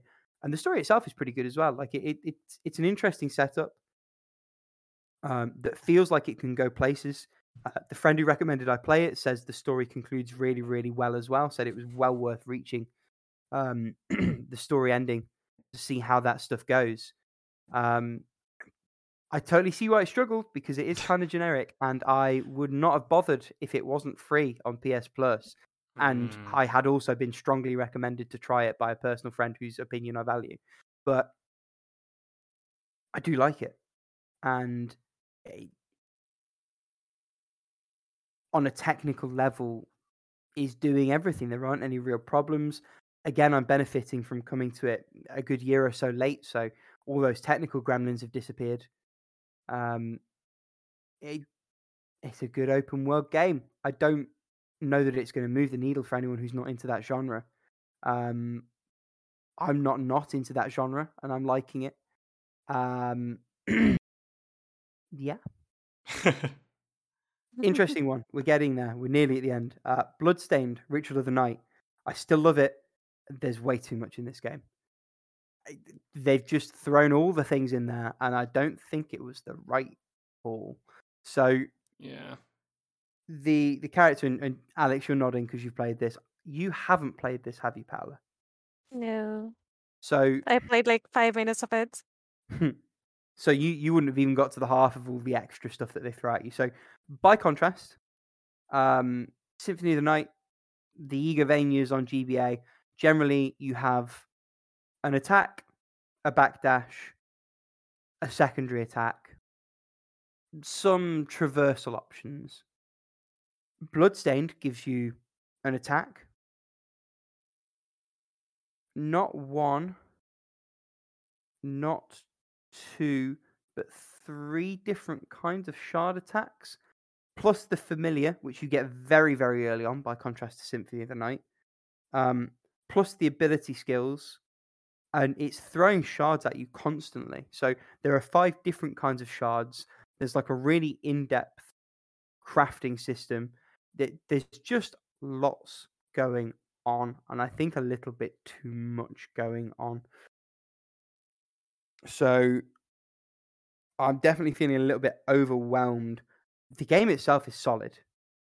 Um, you you can tell that IGA just wanted to make Symphony of the Night again, but with a pretty girl as the protagonist, and and so far, fair play, it's working. Um, I'm having a great time with it. I haven't I haven't really played it in any significant stretches, and I think that's the one thing that's telling me this probably doesn't hit quite like the other ones did.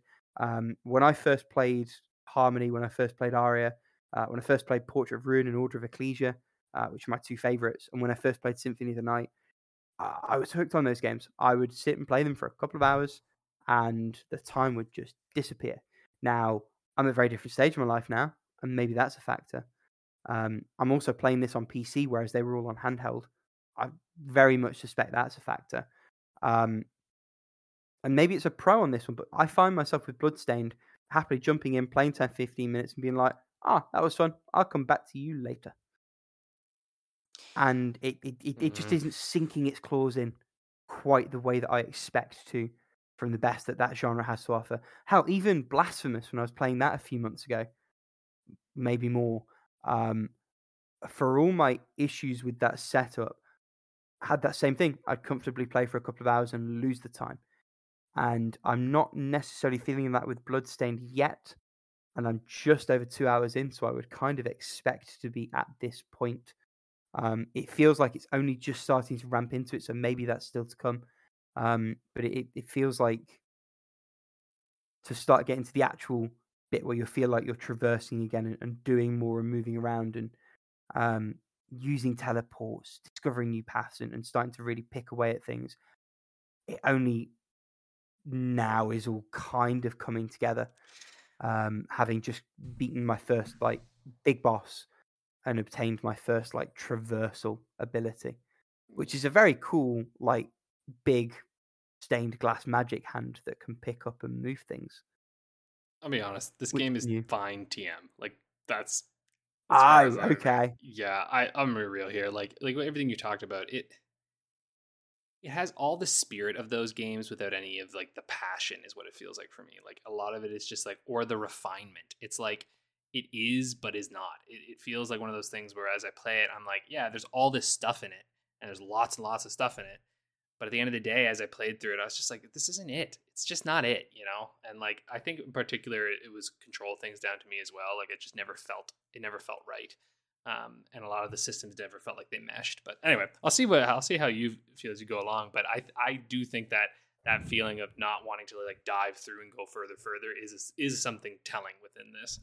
Um, I, 'Cause I agree it's you. ultimately I- there's just a sense that something's not quite there, and whether it's the passion, you know, maybe I'll settle on the same thing, maybe it's something else, but it, there there is something missing.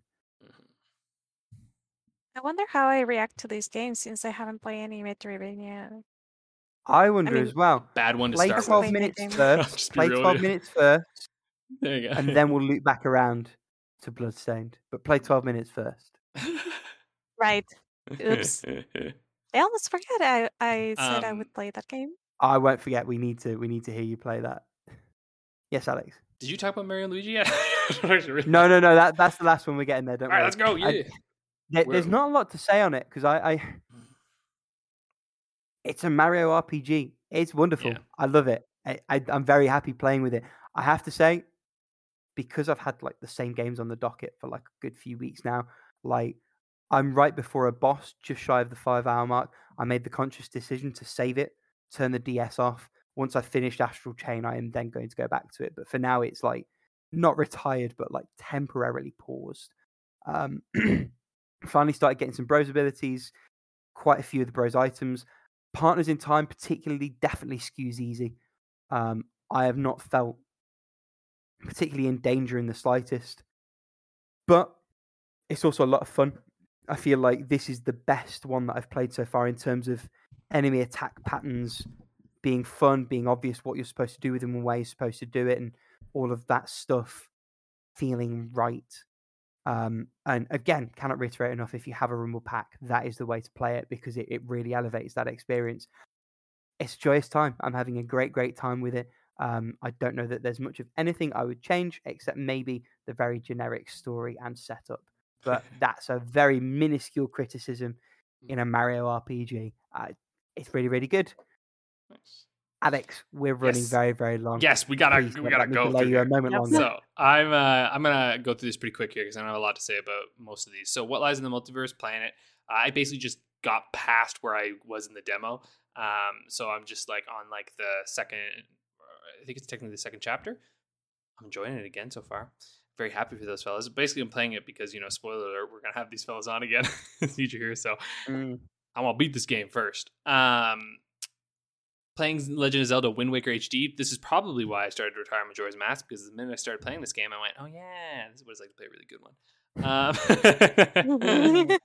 it's so good, and like on the Wii U, it fixes everything from the GameCube. Not that the GameCube had a lot of issues; it's just like you have a right stick that you can move the camera with now. You know, like it's just one of those things where it's like this game is just fantastic and it's so beautiful. Like holy hell. Um, GameCube had a C stick. What do you mean? had a C stick, but you couldn't. It, yeah, but the C stick was it's not an analog stick. You couldn't like move the camera fluidly around. Was it C-stick. not? No, the You C can tell I never owned a GameCube. I thought the C stick was The was C stick's like analog. a click, click, click, click, click thingy. Um, it like flicks around a little bit. Yeah, it's not fully analog. It's like directional. Uh, Okay. Um, Gross. so you okay, could like it back. I think on Wind Waker, it's been a long time. Someone can correct me if they have the GameCube one kicking around, but I'm pretty sure you could like flick and like maybe slightly move the camera in ways, but I don't think you could free form move it around. I don't remember being able to do that. Um, because even in the tutorials, it's a lot about talking about like Z targeting and doing that kind of thing to like get your camera and like press this button to get, you know what I mean? So like I have a strong Gotcha. feeling it's just something that you can do now with it. Uh, beautiful game. I'm like halfway through, I think. Obviously, you won't hear anything about this game for two weeks because it's not with me. but uh, I'll uh, I'll pick it back up when I get there. Um, uh, just started the Hex, another Daniel Mullins game. Uh, I gotta Great game. say, um, yeah, I'm enjoying it so far. Not very far into it, um, but uh, holy hell, Inscryption is like a goddamn level up for this dude. Like, like the game's fun, like going through it, but like you know, graphically, it, it does feel a little flash gamey, you know, like in that sort of sense. Yeah. Inscryption is like AAA quality shit. Like honestly, like I was like, whoa, kind of surprised going through it. But once you know the vibe, great time. Um, and I love this discarded corner of video game universe land thing. It's great. Yeah. Um, I've also okay. I've played Pictooi, which is a Picross game. Um, I bought this. I played like two levels and I was like, I'm coming back to it later. How slow. oh my god! Right? This game needs to fucking oh my Christ. And I feel bad because I remember listening to the developer talk on like an IGN podcast or something, and I was like, oh, I'll try out his game. This game completely misunderstands what the fuck Picross is all about. It like Yep. a fundamental misunderstanding. Because, okay, first off, first off, it has a calendar. It's expecting you to come and play each day. But here's the problem. Picross has a limited number of fucking puzzles you can do. So why would you ask them to come back each day? Also, Mhm. who in their right mind plays one Picross game a day? Picross is for binging, goddammit. you don't sit down and play a single Picross game. That is absurd.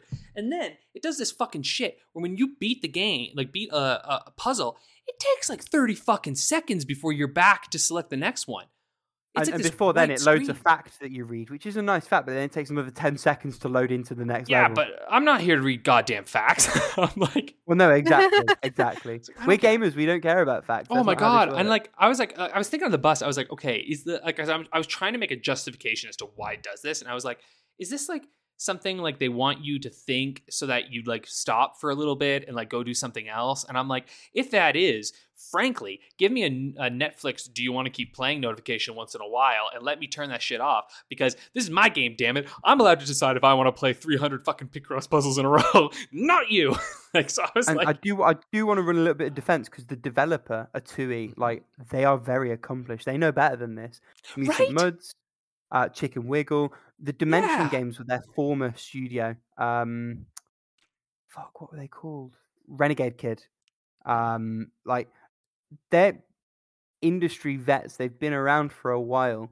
Um, they a- they absolutely can and should and And like, how long should it possibly take for a Picross puzzle to finish? I mean, Picross on the Switch, it's like instant. On the on the 3DS, it's instant. You know what I mean? Like, I'm like, what the hell? There's no excuse. And like, Mhm. second off, okay, I'll give them one thing. They let you do the mark, so you can mark. Um, Yes. So that's good. But here's another issue. When you go all the way to the right, it won't, if you press, just bring you to the other side. You have to push Nope. left to go all the way back to the other side. Oh, it's just these little things. It's these fucking little things that I said that they don't think about make the fucking game. And that Jupiter does incredibly. And I was like, just do it. Just do that shit. Like, Jupiter doesn't have the like rights to Picross, you know. You're allowed to do some stuff that's similar. It doesn't mean you're completely taking it from them. You're just taking smart puzzle design. Like you still have to make all the puzzles yourself. Ugh. Anyway, sorry. I'm very frustrated with this game already, but I love Picross, and so I might retire it because I was like, this is this is garbage. I'm like, I'm sorry. I come down hard on it. I'm hoping it's patched by the time I come back. That's why I left it and said nothing. It's not getting patched. That's just a fucking part of their game. I. Unbelievable. Unbelievable.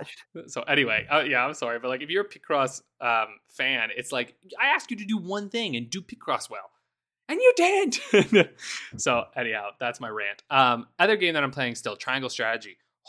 Oh, my god, oh my god, this game is so good. I I love this game so much. The political intrigue is incredible. Uh, I've heard some complaints that the characters can be a little bit like they don't really get enough to them, but I, I like I don't know. I think they do. They have little character stories that you get to do stuff with.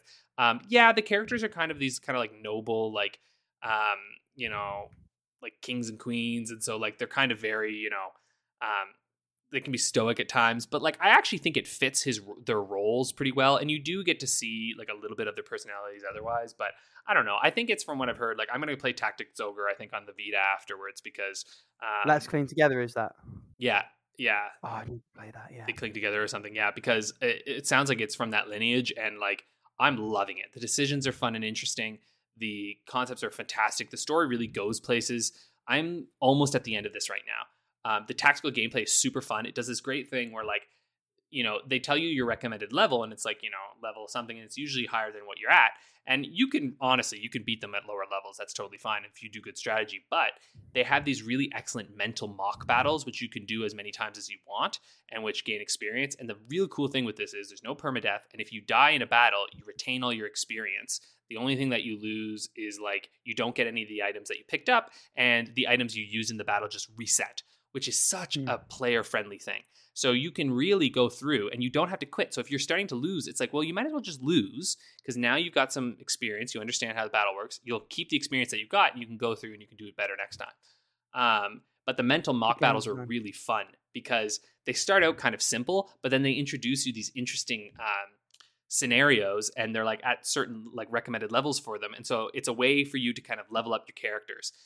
There might be too many characters that you get, like some extra ones, um, but each one you get is really fascinating and they have really interesting mechanics. Um, I kind of have a stable of characters that I prefer, and I'll be real with you here. Magic users are unreal. Like the only problem is that they obviously they have to wait a little bit to get what's called like TP to use their spells, but once they have that, their spells are devastating. Like they're and they're not even that fragile, honestly. Like sometimes they'd be like, you know, like glass cannons kind of thing, but not really. Like they can take a couple hits. Um, so yeah, you sort of have to defend them, but the reality too is their range. So like there's a number of maps where I was just like up on something and I just like blocked people from getting up there and was like, yeah, yeah, yeah, just like blasting people with magic. um, but this game is phenomenal. It's phenomenal. It's like, uh, you know what? I think it's the best tactical RPG on the Switch. I love Fire Emblem Three Houses. I Mhm. love this game way more. It is just very fun and like the story is much better, I think. And uh it's just I just I love this shit. It's just it's such classic tactical gameplay. And um yeah, if you love the Fire Emblem series, I would actually say that this is more of like a spiritual sequel to like Final Fantasy Tactics, I guess. Like if you're a Tactics fan, it's probably more in that range. But uh it's super good. It's super good. Not the hardest out there. Not simple, but um very fun, very accessible. And I hope they make more in this vein because mm, 2D HD is the way to go. Um, And I recommend it to both of you because I think you'll both love this game. It's very good. And not that long. I I want think it's to only- get yeah. I want to get to to Triangle Starty like eventually, but Yes. Yep. There's no rush. It There's no rush. money. and there's a backlog. yeah, there's a backlog of money. This is one of those games that I, it's gonna hold up for just forever. So like, it's one of those things where I'm like, there's no rush on this. Like, it's a game where like, honestly, years down the road, this will still be just. I cannot see a way that this will become dated because it has such user friendly mechanics and like it's quick, fast paced. Um, and that's the thing too. The battles are fast. It's not like really. It's not very slow. Even the animations are pretty quick. I'd say they're cool and beautiful, but they don't take forever to be like rah. And because it's seamless, like you just click and it just happens on the map. It's just really wonderful. Um, and there's lots of good synergies with like the different um, characters that you have and stuff. Okay, that's enough um, because we have taken so long. There's no topics this week um, because uh, we just went for an hour and 55 minutes. So let's get ready Oh for. gosh. how long to beat the game with a new our new format. Um, I love how you corrected yourself just to take out all the expletives that I put on in the show notes. Did you put on a bunch? Oh yeah, yeah, yeah. I didn't even look at that. Right, yeah, the new format, baby. So anyway, uh, Paula is the one who's going to be doing this today. She's going to select the game. Um, Rick and I will send our guesses uh, to her, and she'll also choose a bonus round that could be anything. And uh, we'll see the standings at the moment. Rick is at eight. I'm at five, and Paula's at three.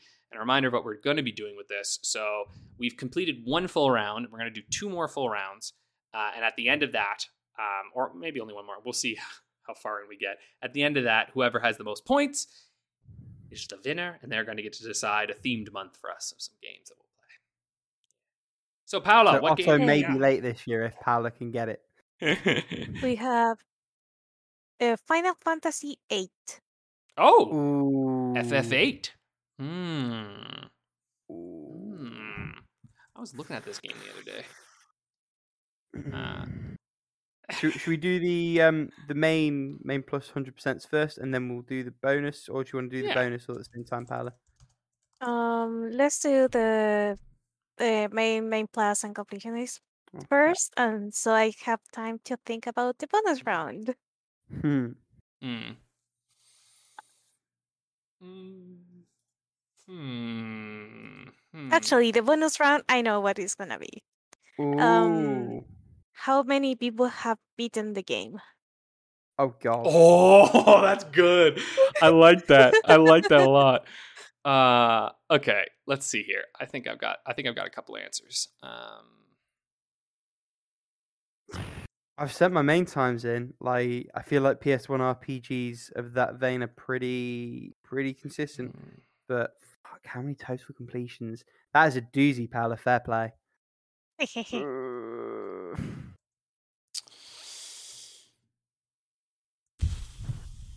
Okay, and beaten. I'm gonna go with. Oh, but I don't know. Okay, I got it. I got it. I got some ideas for this one. So, um, well, you guys, no, I'm gonna, I'm gonna wait for for the number of completions first before I've sent you. that. I've sent Okay, that one okay, in. I sent that in as well. Beautiful. Yeah. Okay, so for uh main story, hmm Alex said 40 hours, and Rick Mhm. said 34 hours. hmm And the answer is 40 hours. So points to Ah. Alex. Booyah! Main Okay. plus extras. You both said 55 hours. Okay. And the answer is 55 hours. I mean, we both Oh. get the points anyway if There it's a tie break. Yeah. yeah. Points, points. For a hundred yeah. For a hundred percent it is 88 hours for Rick. 85 hours for Alex. And mm-hmm. the right answer is 41 hours and a half. No, Wait. 41 for- hours? 88. I'm stupid. Sorry. I don't know how to numbers. So, Wait, Rick sorry. How many hours was 88. it? okay, okay, okay. Rick said 88 hours for 100%. okay. Alex said 85 hours for 100%. okay. And the answer is 81 hours and a half, not 41 hours and a half. nice. 80 So hours. either way, Alex gets that point, right? Okay. Yeah. Whew. All right. Let's see the number of beatings. I made a big guess here. So, Rick said number of com- number of completions 3,000. And Alex said 4,000. Mm. And the answer is 2.8. Wow. Nice. Okay. I thought I'd, I thought I'd underhit. I was certain you had that. So that because the bonus Yeah. round's two points, that's three points apiece. It's three points. Oh yeah, it's two points, isn't it? Yeah. Okay. Hold on. Because we yeah, uh, and it was three one on the other one because we tied on the main plus. So that means that I have eight mama. now, and you've got eleven, and then Pal's at three still. Yeah, obviously because you get to play. Very Dang, that's true. close. That the amount beaten. That's a good one. Yeah, because um, I'm curious actually. What what what was the amount beaten for Final Fantasy Seven? Because I feel like um I'm because I feel like eight was a lot less Um, sorry, I feel like no nine would have been a lot more again as well. I think that that's always the thing that throws those off. Like eight was a bit of a weird, unpopular one. Yes, I mean nine, three point one thousand, three point one, 3.1 and then Seven. 5.9 yeah I Do you know what? I assumed that was going to be so much higher. me too actually i thought that would be higher than that but you know i I mean obviously it's obviously the amount of beaten's higher but on how long to beat you know that that shows the uh um the amount who've who've logged it on here is beaten well, that was a good one Sure. um Do you know what? Interesting thing. Yeah. Remake five point seven thousand. interesting So actually shockingly close in much much shorter time. yeah Speaking, Uh, speaking that- of shorter time and short of time, I think that really that Yeah. really does. Yeah, that that that's that's it. We're another two hour one here. Well, that's our catch up because like like Rick kind of mentioned, you know, we actually it's actually been like almost two or three weeks since we last recorded an episode, um, because we dropped a few and we had so much busy stuff. But we're back on our reg uh, We recording had to schedule. prepare next for the sex number episode. We had to like mentally address that. Yeah. so people are like, why? The, oh my god, they beat so much. Like, no, we didn't just beat these in a week. um, anyway, that's it for this week. We'll see y'all.